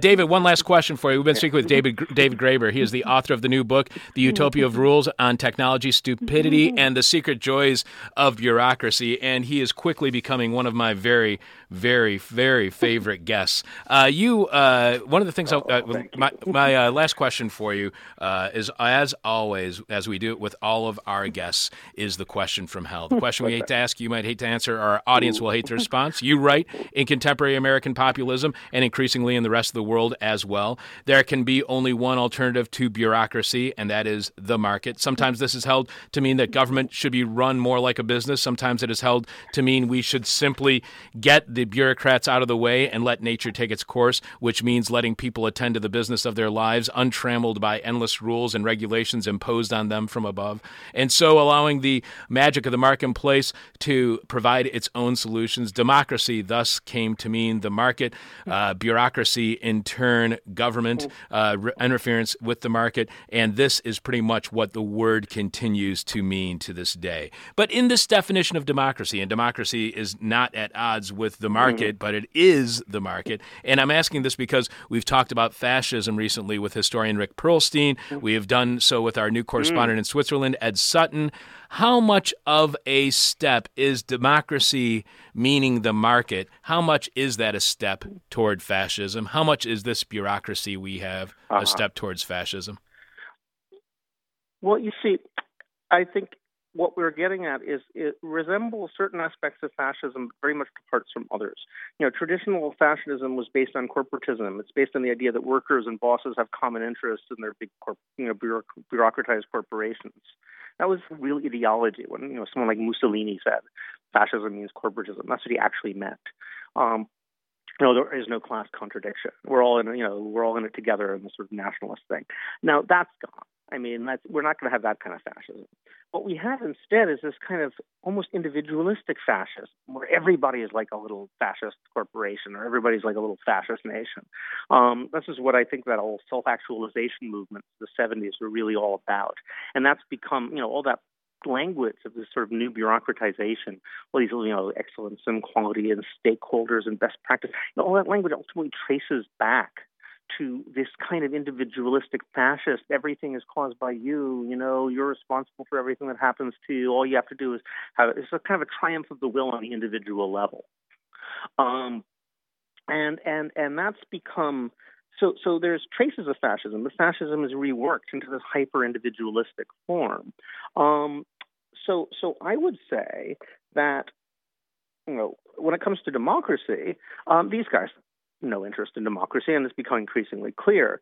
The thing, they're telling us democracy is the market, but I'm not saying that's true. This is, in fact, it's complete nonsense. The exact opposite is the case, and people in charge readily admit it, that democracy is the last thing they have in mind. Actually, they'll usually admit the market's the last thing they have in mind, too. That's just a line. Democracy has always been an aspiration. I've always pointed this out. It's not been an aspiration of the people in power, either.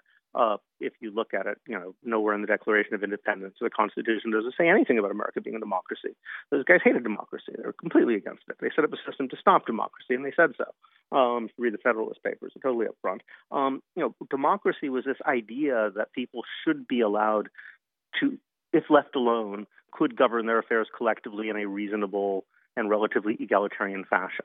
It was an ideal. It was an unrealized ideal, but it was, it's a kind of a glimmering possibility that people have been pursuing and trying to move towards working class people, popular forces of various kinds, and that form of democracy is profoundly anti-bureaucratic, and that's the thing which always gives me hope.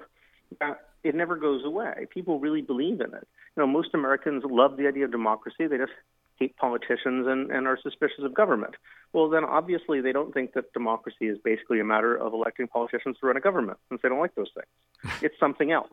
And that's something else. The fact that we all love it, even though we don't quite know what it is what gives me hope.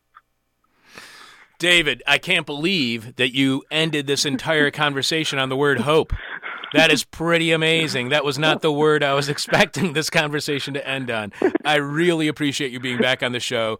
You made the biggest mistake you've ever made by answering one of my emails, so now I'm going to be bugging you for the rest of your life to come back on the show. I really appreciate you being here. Well, that's okay. I like your show. All right. Enjoy the rest of your day in London, and go support the students who are occupying, sir. Off I go now. Bye-bye. Take care. All right. Take care. This is hell. More and more people are realizing that their work is meaningless, and the number of BS jobs is growing every day. Here to tell us why this is a very serious social problem that desperately needs to be addressed before we all lose our sense of self, anthropologist David Graeber is author of BS Jobs, A Theory. Welcome back to This Is Hell, David. Thank you very much. It's always great to have you on the show. It's great to hear your voice. And don't forget that we have to keep saying BS because we are regulated by... our radio station.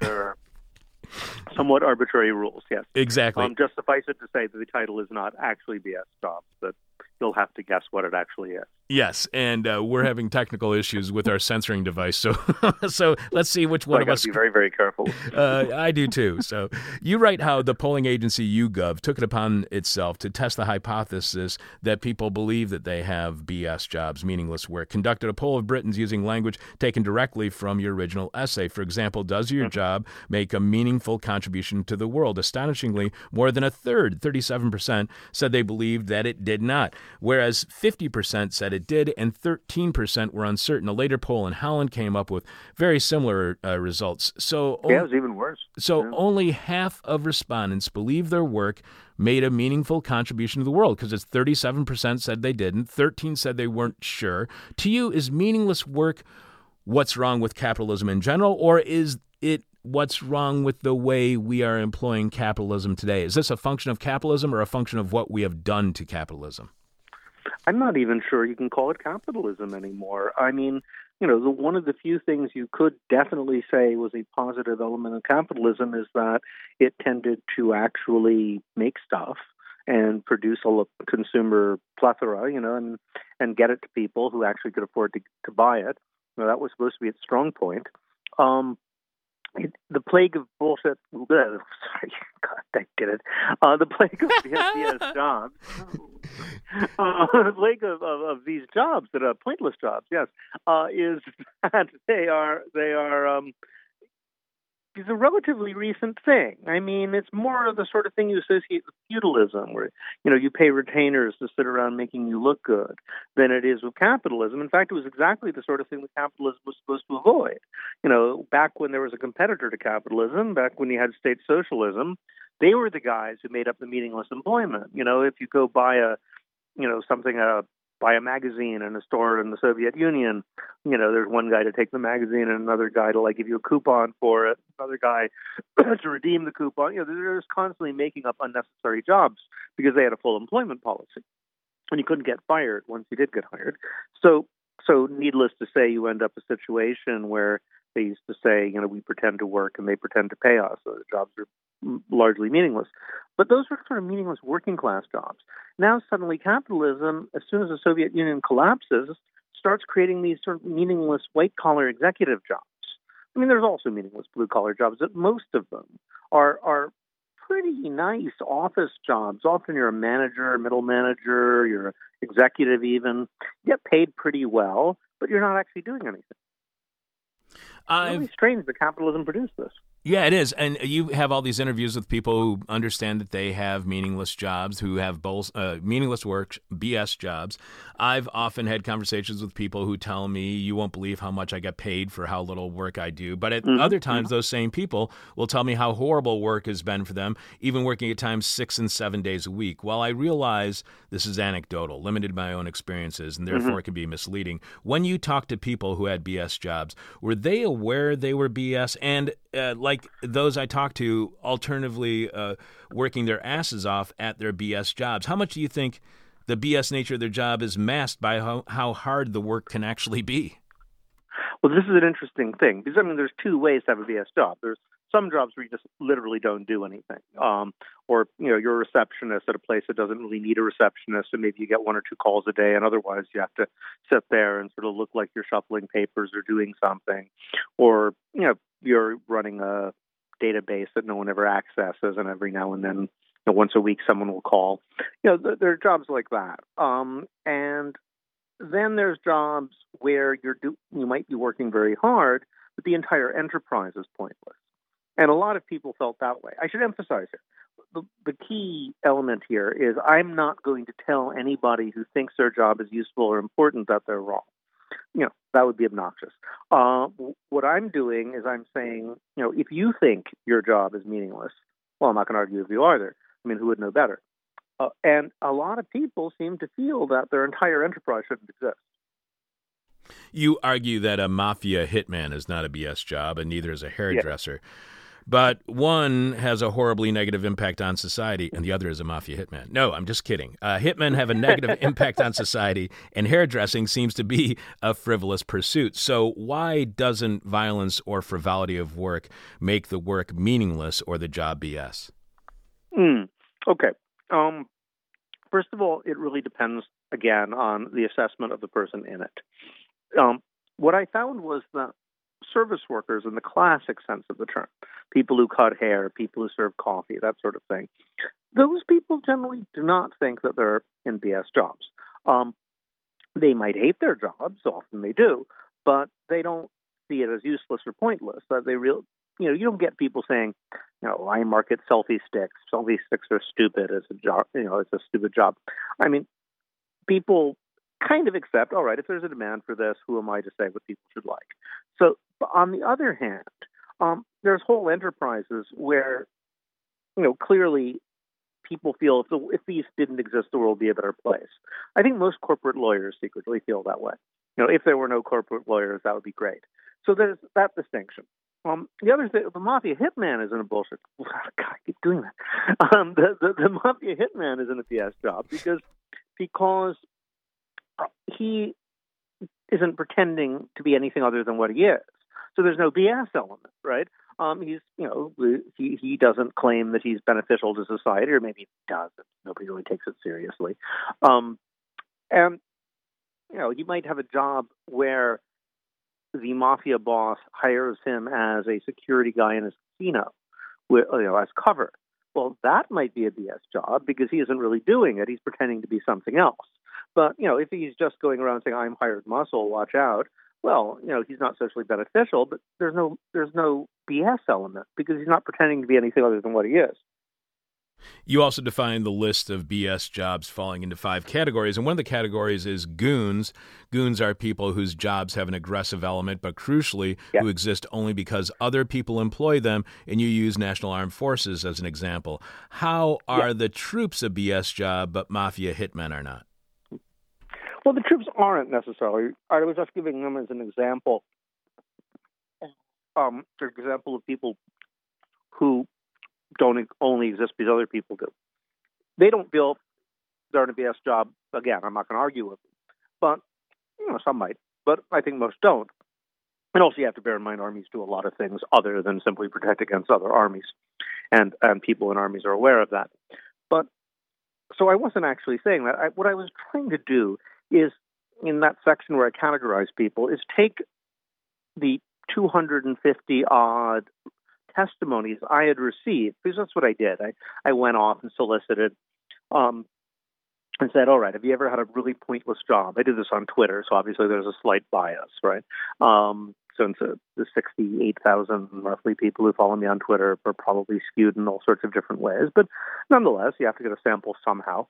And so I said, well, if you ever had a pointless job, tell me all about it. You know, give me all the details. What was it like? Did people know? Did your boss know? You know? And I got a whole bunch of testimonies. And what I was doing in that section was sorting through the various types and how people themselves explained how that job came about and why they felt it was BS. So a lot of people wrote in and said things like, I'm a telemarketer. This is complete nonsense. There shouldn't be telemarketers. I'm just annoying people or trying to rip them off. I hate it. It's terrible. So, you know, if you're cutting people's hair or you're providing coffee, well, you know, whether or not you think it's good coffee or whether you think they have idiotic hairstyle, it doesn't matter because if you feel you're providing something. But someone like a telemarketer didn't. They really felt bad. They were being forced to scam people who they didn't really want to scam. And I don't know if there's anybody I talked to as a telemarketer who didn't feel their job shouldn't exist. So why do telemarketers exist? I mean, largely just because it's profitable for people. They're a scam. But insofar as there anything else, you know, and I talked to people in businesses and said, well, you employ telemarketers because other people have them. You don't need them unless someone else has them. I realize the same is true of corporate lawyers. They're a little like feudal lords. Maybe I should have used that as an example instead of armies because it's a little more accurate. You know, feudal lords essentially protect you. That was the whole medieval setup, right? There are three categories of people. There's peasants who make food and crafts and, you know, provide the necessary means of life. There's priests who pray for your soul, for everybody. And then there's lords who protect you. Well, who are lords protecting you from? Other lords, right? So if there were no lords, you wouldn't need lords to protect you. So it's a little bit like that. Corporate lawyers are the equivalent. You know, they have an aggressive function, but you don't need them unless other people have them. A lot of PR and advertising is like that, and a lot of people who are in PR and advertising did write to me and say that their jobs were pointless and shouldn't exist. So I had to have a category to conclude that. So one of the things that I was really fascinated about is how BS jobs, meaningless work, can actually create meaningful work. How much meaningful work that is completely unrelated to the actual business of the BS job provider are actually created by BS job? Isn't, for instance, a corporate psychologist helping workers with on-the-job stress? Isn't that doing meaningful work? Yes. Well, that's an interesting question. George Lutvach likes to use the examples of all-night pizza delivery men and dog washers. He said these are two jobs that only exist because people are working too hard. So it's work that's created because people were working too hard. Is that necessary or not? I mean, in a way, it feeds off itself a little bit like the corporate lawyers. So you could say that. No, and you could say that, for example, I think Pierre Bourdieu used to do these calculations that, you know, when they introduce workplace efficiency by speeding things up and making things more flexible and basically oppressing the workers a lot, the result is there's more on-the-job accidents, there's more, you know, domestic violence, drunken and broken home, people, you know, can't take it and have nervous breakdowns. So the actual social cost of these speed-ups is huge because the government has to provide someone to take care of you when you get drunk and fall off, you know, get hit by a car because you've been overworked and abused. But it's never counted as part of the costs of the efficiency. You know, the speed-up is justified by the fact that it saves society all this money, but actually it doesn't. It just takes the cost and turns it over to another part of the state apparatus.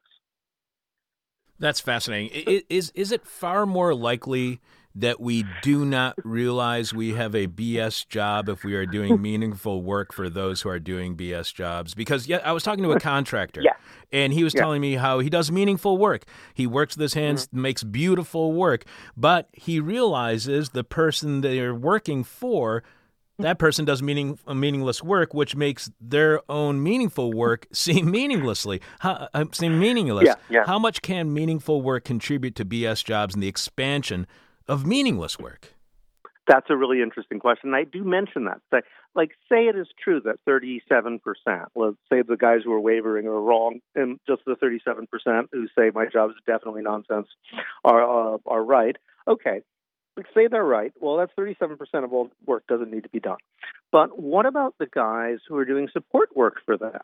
You know, what about any office where people are just doing some kind of tax scam or something? Somebody's got to water the plants. Somebody's got to do pest control. Somebody's got to do, you know, security. Somebody's got to clean the toilets. You know, that's real work, but it's real work done in support of BS. So this actually creates a conundrum. I mean, what percent is it? I mean, obviously, if you're in a big office building and you're the cleanup guy, probably some of those offices are doing real work. But if you look at proportions of the work that's actually done in our society, and you eliminate, first of all, the jobs that don't need to exist at all. Second of all, the unnecessary work those jobs create for others, which is another issue. And then finally, the real work, which is done in order to support the guys doing the nonsense. Well, I'm sure you could easily get rid of 50% of the work we do, and there would be no trouble at all. So you write, one might be tempted to conclude that there is at least one class of people who generally don't realize their jobs are BS, except, of course, what CEOs do isn't really BS. For better or for worse, their actions do make a difference in the world. They're just blind to all the BS they create. But if creating the BS is purposeful, how do CEOs not see the BS they create? And can we blame BS work on CEOs for not realizing the work they create is BS? Well, obviously, the thing is that's not the only thing they do, but it's a lot of what they do. And I think the thing in CEOs and other people in executive positions is that they're just least likely to admit what's going on because they have such a personal stake in it. And one of the major reasons for the multiplication of these forms of pointless employment is the fact that in large corporations, you know, if you have a firm with five guys, probably each one of those five guys is doing something. That seems reasonable to conclude. But if you have a firm with 5,000 people, well, chances are there are various managers, and each one has a little empire. And they're vying against each other for prestige and also with other executives based on how many subordinates they have, how many people work in your department. Sometimes pay is directly related to that. So they have no incentive to admit that people are useless. They have every incentive to hire more people under any conditions, as long as it doesn't actively damage the company in some way that people will notice. And they have no incentive to fire anybody. Now, interestingly enough, they are not considered to be a greater manager if they have a lot of blue-collar workers working under them. That's all filed separately somehow. So they're celebrated for cutting the numbers of workers in that sense. You know, if you're a finance guy, and finance is kind of fused with the upper echelons of corporate bureaucracy now, you know, you might get praised for like reducing the number of delivery guys by speeding it up and making their lives miserable and tailorizing it and doing all sorts of terrible things. But you won't be treated that way for the white-collar workers. Instead, it's exactly the opposite. And I've had guys who are efficiency experts, you know, who were hired to sort of see who could get fired, how they could trim the fat in corporations. And they say, I realized I had a BS job because they're just hiring me as a box picker. They never do this. In fact, one guy said he'd been doing this for a bank for 15 years, and the banks, two banks, and over that time, neither bank had ever actually enacted a single one of the suggestions. Because every time he says, well, this person is unnecessary, this department is unnecessary, this can be computerized, they say, wait a minute, but that would mean I'd lose half my staff. You know, it'd be half as important a person. So what explains that if these are BS jobs, that why do they continue and persist? Why hasn't market efficiency, David, eliminated all these BS jobs? Well, that's the interesting question. And this is what you get from libertarians all the time, right? And sometimes Marxists, too, because they say, oh, it must be creating surplus value for capitalism or else it wouldn't happen, you know? And it's all this, like, my theory says this, so what you're saying can't be happening. You get that a lot. But it is happening. Anybody who works in a corporation, you know, immediately, who isn't the CEO, you know, will immediately say, oh, my God, yeah, it's so true. So it's a kind of a paradox. One explanation is that the market doesn't have much to do with it, or those elements the market does have to do with, don't have much to do with hiring and employment within a large corporation or within any sort of bureaucratic operation. Another one is that what we have is increasingly not resembling our classic models of capitalism, and is perhaps not capitalism at all. I coined the phrase managerial feudalism to describe this. Managerial feudalism is basically about redistribution of resources. The first example I found of this, which I thought was very telling, was someone who was working for a big accountancy firm. And they had a huge pot of money that they were supposed to redistribute because of some banking mistake, PPI. It's well known here in the UK, but I don't think people know about it in America. Essentially, they made some kind of accounting error, and people were ripped off, and now they have to give back the money. So there's this huge pot of billions that they're supposed to redistribute to anyone who had a bank account during certain years. Now, what this guy described was intentional mistraining. They would hire people to redistribute the money, then they intentionally train them wrong, or they create systems that work wrong, or they put offices in the wrong city, or they create rules which made you destroy the necessary documents 5 times and then try to make them up again. And they were clearly trying to be as inefficient as possible. But it doesn't seem to make sense until you realize that essentially these guys are paid by the hour. The quicker they distribute the money, the less of that money they get. There's a huge pot. And, the more wheels and gears and tunnels and chutes they make the money go through before it gets to the people who are supposed to get it, the more they keep. And in a way, that's just it's a sort of a metaphor, synecdoche, I guess, for what's going on in the entire economy. Less and less profit is coming from making and selling things. More and more profit is coming from redistributed stuff. And if you think about it, it also makes sense because it's a necessary result of trickle-down economics. I suddenly had this sort of epiphany the other day. This would be a very simple way to think about it. The one thing left and right all agree on is more jobs is always good, which is a part of the reason nobody does anything about this. No one ever says useful jobs. They just say jobs. And it's assumed jobs are necessarily useful. Okay. So, however, the left-wing solution is, generally speaking, to give money to either poor people or middle-class people who will then go and consume things, consumers. So you give money to consumers. Well, if they're poor, they'll buy food. If they're middle-class, they might buy a swimming pool. But either way, you're employing people to make the food or build a swimming pool. So if you give money to poor people, then it creates a certain type of job. Manufacturers, merchants have to hire people to make and sell the swimming pools and food. If, however, you go to the right-wing solution, which is just say rich people are job creators, it's up to them to decide, what to make and who to sell it to. So let's just give money to rich people. Well, then there's no demand for swimming pools or food. So what are they going to do? And this happened recently with the latest tax cuts. They asked a whole bunch of people, CEOs, are you going to hire more people just because you got a tax cut? I believe they were manufacturing companies. And, of course, they all said no because, who's going to buy this stuff, right? On the other hand, if you give – what they will do is hire flunkies. So if you give rich people lots and lots of money, well, I guess I'll buy another yacht maybe, but that's pretty limited employment comes from that. So a lot of the money will just get channeled down. It's all has to do with this redistribution of resources. So they'll just put it, they say, well, I'm supposed to be job creators, I'll hire someone. I'll just hire a bunch of flunkies to make me look good. And essentially that's what's going on. We are speaking with anthropologist David Graeber, author of BS Jobs, A Theory. David was on our show back in 2015 to discuss his book, The Utopia of Rules. He was also on back in 2013 when we spoke with him about the original essay that was the inspiration for his new book. That article was entitled On the Phenomenon of BS Jobs. And you can follow David on Twitter at David Graeber, Graeber.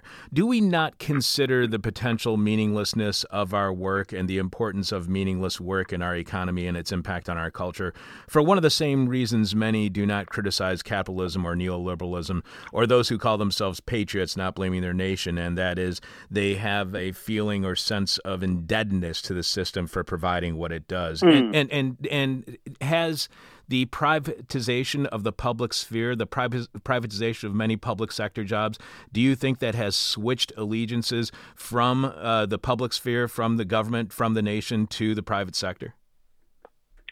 Well, I don't know if people really feel allegiance to the private sector, but they do feel that it should be more efficient. Very interesting.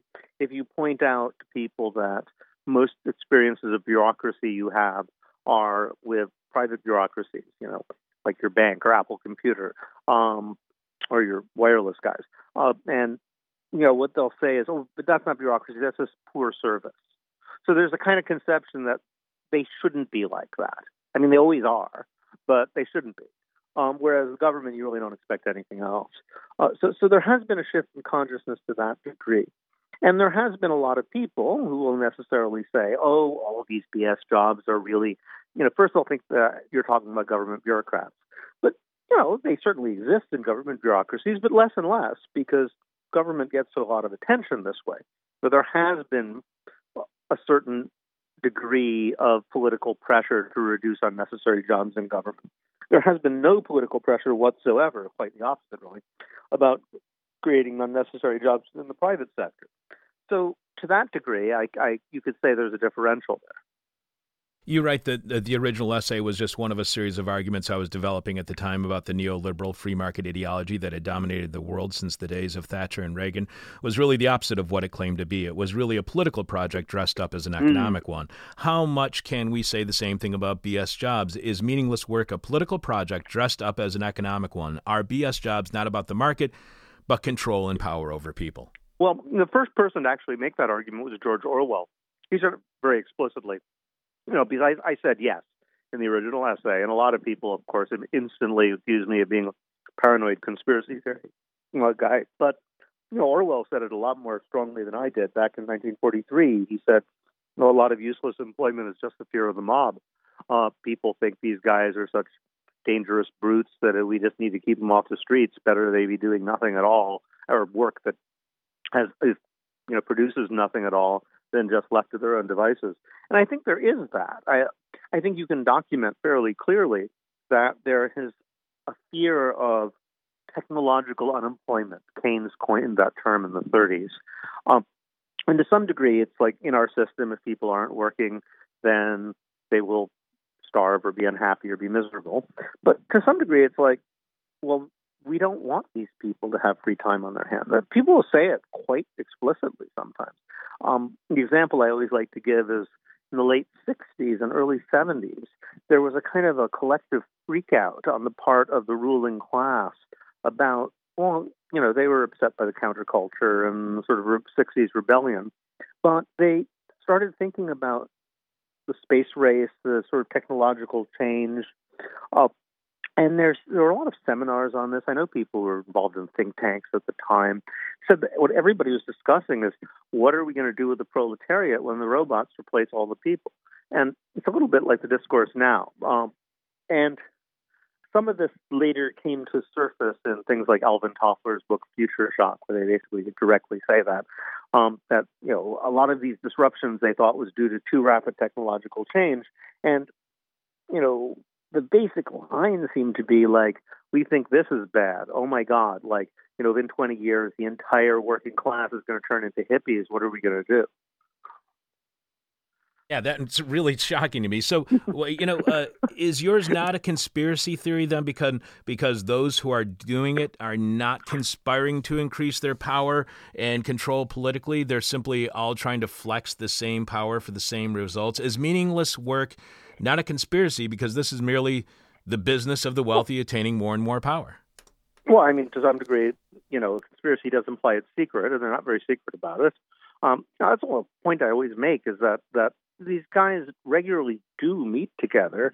You know, they go to Davos and they have little seminars. It's public. You can see what they say. You know, you can go to the G8 where all these like leaders and industrialists sit together and say, what are we going to do to the world economy?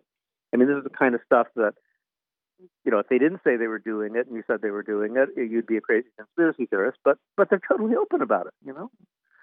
How much Yeah. I was just going to say, because I was just following up on something you were saying, how much are meaningless jobs a creation then of the automation of the economy? As the economy becomes, as manufacturing becomes more and more automated, are we going to see more and more meaningless jobs? Well, unless somebody makes a social issue and does something about it. I think we have two ways here. You know, back in the 30s when Keynes was saying, oh, technological unemployment is a crisis, and someone documented how every 5 or 10 years, somebody says, oh, my God, we're having a crisis. The machines are going to replace the people. We're going to have mass unemployment. What are we going to do? So the whole rise of the robot discourse nowadays is not new. So some people say, well, look, it's obviously nonsense. Economies adjust. They make up new needs. We could be working 15-hour weeks, but we chose not to, so forth and so on. But actually, you could make the argument that technological unemployment did occur. That actually, from the perspective of Keynes, all these guys are unemployed. They just shove them in these jobs where they pretend to work because we just have this combination of a need to keep them off the streets politically. And this is very important, because I said it's not just a political thing, it's a moral and political thing. We have this deep-felt idea that people should be working. And it's true that that idea is very convenient to those in power, but it's not simply an effective power. There's a long theological, social history which lies behind how we came to the point where we could feel that somebody, first of all, that doing nothing is so bad that it's better to sit there and dig a hole and fill it in again all day than to sit around and do nothing at all. First of all, that. And second of all, the fact that if you're not just digging a hole and filling it in all day, but doing something that's actually useful, you're less virtuous in a way because, you're getting some kind of gratification out of it. So, because you write about pretending to work to appease a jealous boss, there may not even be an actual boss breathing down one's neck. In fact, usually there isn't.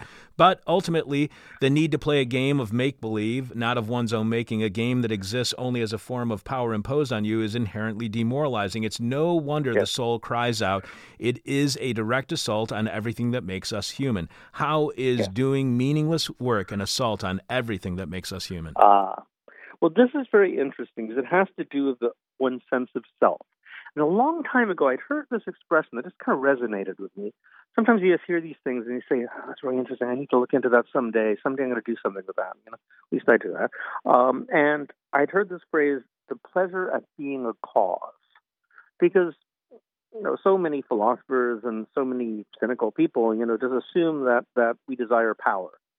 Human beings want power over others. We're all in a necessary state of competition. Sometimes they think we just like power, like Nietzsche does, or sometimes they say, well, we want power to guarantee our access to gratification, food, sex, whatever it is we want. But there's an assumption that people wish for power. And actually, an interesting alternative explanation is the one that it's just pleasurable to be the cause of things. It's not like you want to have power over others. You want to know that you caused stuff. You want to know, you say, look, that changed and it was me who did that. And that's really the underlying urge, which then gets perverted into all these forms of power and dominance. And that urge in itself is perfectly innocent and quite a nice thing. And there's a guy named Karl Gross.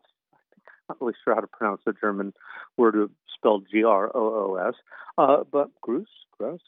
Anyway, he actually did psychological experiments where he discovered that children get their first sense of themselves as autonomous beings, independent of the world around it, when they realize that they can do things that have predictable effects on the outside world. So, like, maybe you're an infant, you move your arm and you knock something over.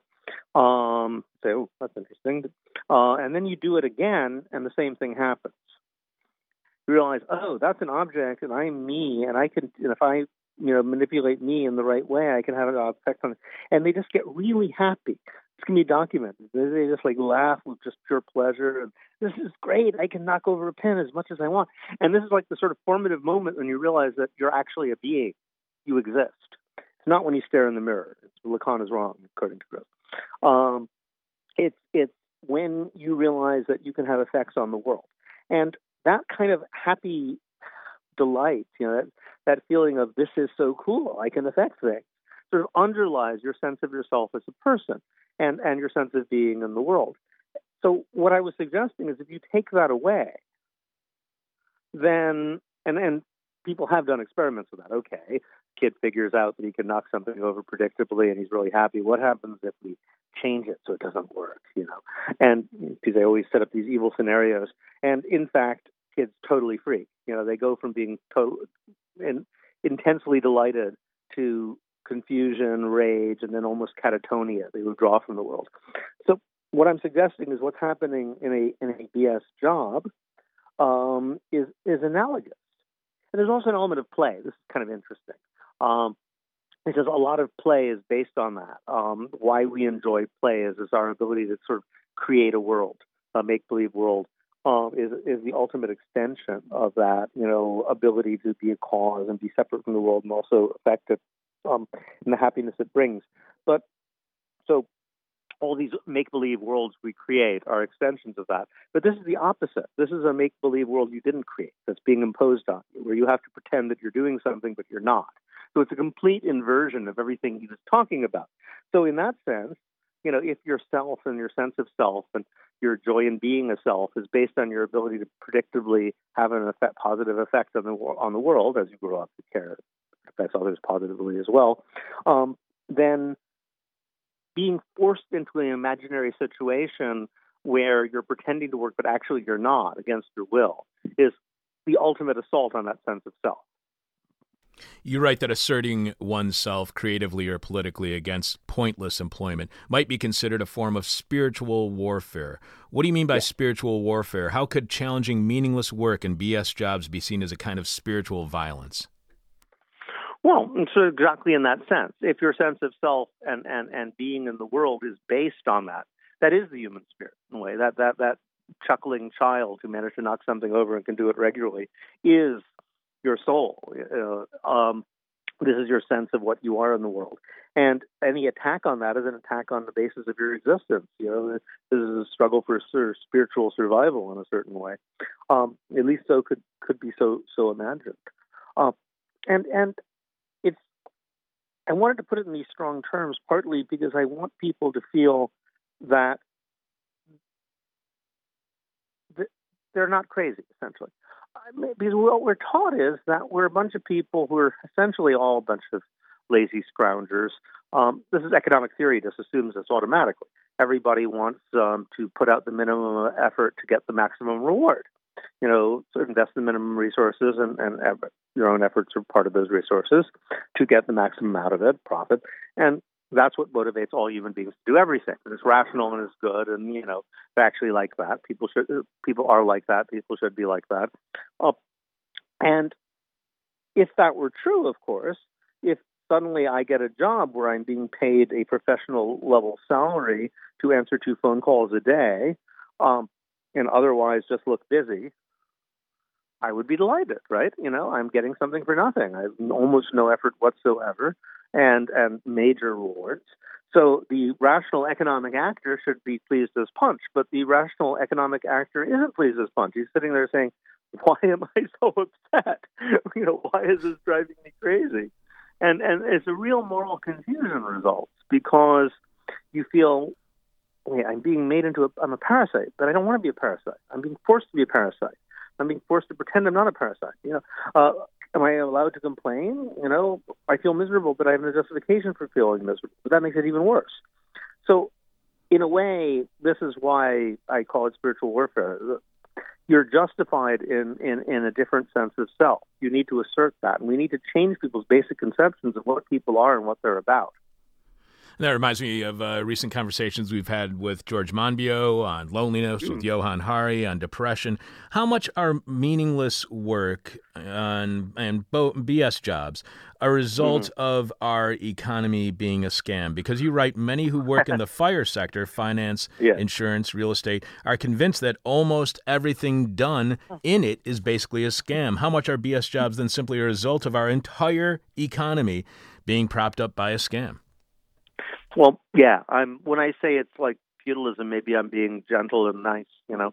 I mean, maybe I'm not putting it as harshly as I could, which is simply that we're ripping people off. And I think a lot of it is. One thing I've been looking into for years, and I haven't really got the statistics, is how much of the sort of average family income is just taken away by people in the fire sector. Because it used to be that capitalism meant making stuff and selling stuff, and, you know, it was all based on wage labor, right? So you pay people for a product which is, you know, more valuable than what you're paying them. And, you know, under those circumstances, obviously, it doesn't make sense to hire people who don't do anything. But increasingly, the profits of major corporations are from either finance or from the financial sections of manufacturing companies. So they'll say, oh, the auto industry is actually making a lot of money. But actually, it's often the case that the auto industry itself is making, or the auto manufacturers themselves are making no money from making and selling cars. They're making money from financing the cars.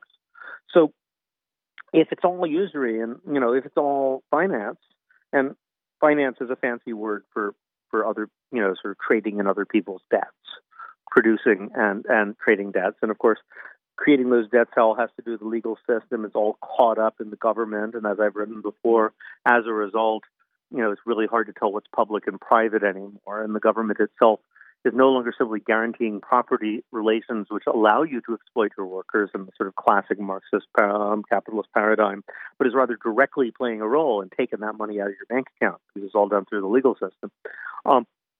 Well, if you have that kind of thing, to what degree is it just a scam? I mean, you could definitely think of it that way. Just a couple more questions for you, David. One of the things that you point out is how meaningless work seems to be rewarded and now meaningful work isn't, and that those who are doing meaningless work are often politically motivated or encouraged to not be to be people who are opposed to those who are doing meaningful work. Mm-hmm. So why do we reward meaningless work and not meaningful work? And is the point of BS jobs by the boss to divide and conquer workers, to get those who are doing BS jobs to undermine those who are actually doing it, and to disempower those who have meaningful work? Well, whether they're doing it intentionally or not, it certainly has that effect. And you can't imagine that they don't notice that and that they're not at least a little bit pleased with it, I would say. One of the themes that really came up repeatedly is the weird way in which it's not just that the more your work benefits others, the less you're likely to get paid for it. It's that a lot of people actually seem to feel that's right. I mean, they don't feel it's right for them, right? You know, they don't say, well, my work is useful, and it's only right that I should get paid less than that guy who's just sitting in an office doing nothing all day. They don't say that.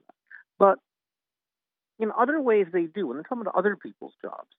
And I noticed this politically, that right-wing populists managed to get people really angry about teachers. And at first they tried to talk about school administrators, and school administrators actually are causing a lot of the problems in schools. And it didn't take off. No one cared. But then when they said teachers, skyrocketed, like it worked. So they gave up on the administrators. And similarly, auto workers. After the 2008 financial crash, the only people who really had massive economic penalties placed on them, because the bankers still got their bonuses, the executives in the various corporations that got bailed out didn't really have to make any sacrifices. Who had to make sacrifices? The guys who are actually making the cars. Which is insane, because, like, how did they, you know, what did they do? But they caused this whole campaign about, like, oh, look at these guys, or, you know, they're getting $25 an hour, but really they're getting $54 if you count the benefits. And, of course, you do that for anybody. Right? And they made this whole campaign, which basically said, you know, these guys get to make cars, and then they want middle-class lifestyles, too. These guys get to teach children. There seems to be this idea that if you're doing something which actually benefits society, well, that should be enough. You know, there's this resentment against them. And sometimes it's explicit. People will say, well, we wouldn't want people who are just motivated by money to teach our children, so it's only right that we don't pay teachers too much. And on the other hand, we do want people who are just motivated by money to do our banking, so apparently. So that's okay. So there seems to be this weird resentment of people who do things for any reason other than just the money, even if it's that knowledge, that sort of warm feeling that you are contributing in some way to a society. Cars are the quintessential American thing, you know. They are providing us with our national soul, you know, by giving us cars we can drive around in, because that's what we are as Americans, you know. They make our life possible, so shouldn't that be reward enough? And the same thing, you saw this in austerity in Europe. In the UK, I mean, like, notoriously, the Tories would, like, cheer when they voted down bills to raise salaries of nurses and even cops, actually, emergency medical technology. I always use examples like, you know, people you don't know but have an obviously useful job would be, like, the guy who gives you the information on the train station. You know, I mean, if he wasn't there, I'd be in trouble, right? Right. I'd miss a lot of trains. That's a useful function. And, you know, but those guys all got their salaries cut after the 2008 economic crash. The bankers didn't. So the only possible way you can explain this, I mean, you could explain it as power, right? Sure. But why did people keep voting for these guys? Why did people not say that's disgusting and kick them out? Well, part of it seems to be this idea that, well, if you are a teacher, if you are a nurse, you have dedicated your life to helping others.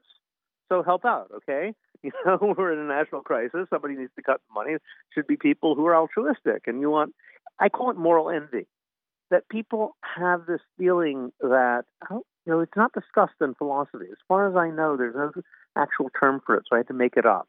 It's this feeling of resentment of people who are seen as trying to get recognition for being better than you because they actually are better than you, in the sense of, you know, they hold themselves to a higher moral standard. People say, like, how dare that person want recognition for being harder working and more generous and kind? Even though they don't actually demand it, they just act that way. This reminds me, the contradiction that I keep getting, David, is I'll have people ask me, well, so you must be making money somehow, and they're trying to find a conflict of interest. Then when I tell them, you know, I don't make any money at this, they get even more paranoid, like they think that I'm up to something else. So I'm damned if I do, and I'm damned if I don't. Right, you must get something out of it, because rational actors get something out of it, right?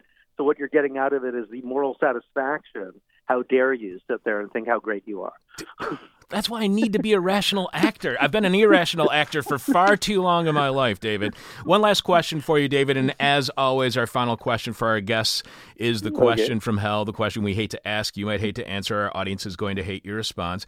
We've been speaking with anthropologist David Graeber. He is author of BS Jobs, A Theory, and in case you're wondering if my question from hell is an anthropologist a BS job, I asked David that back in 2013, so go back and listen to that interview to hear that response.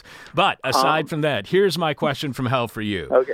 How much are BS jobs then contributing to inequality, contributing to climate change? How much is meaningless work not only crushing our souls, not only leading to greater and greater desperation for the people at the bottom of the socioeconomic ladder, but how much are BS jobs destroying the planet? Oh, well, just in terms of inequality, I think inequality can only occur because it's held together politically.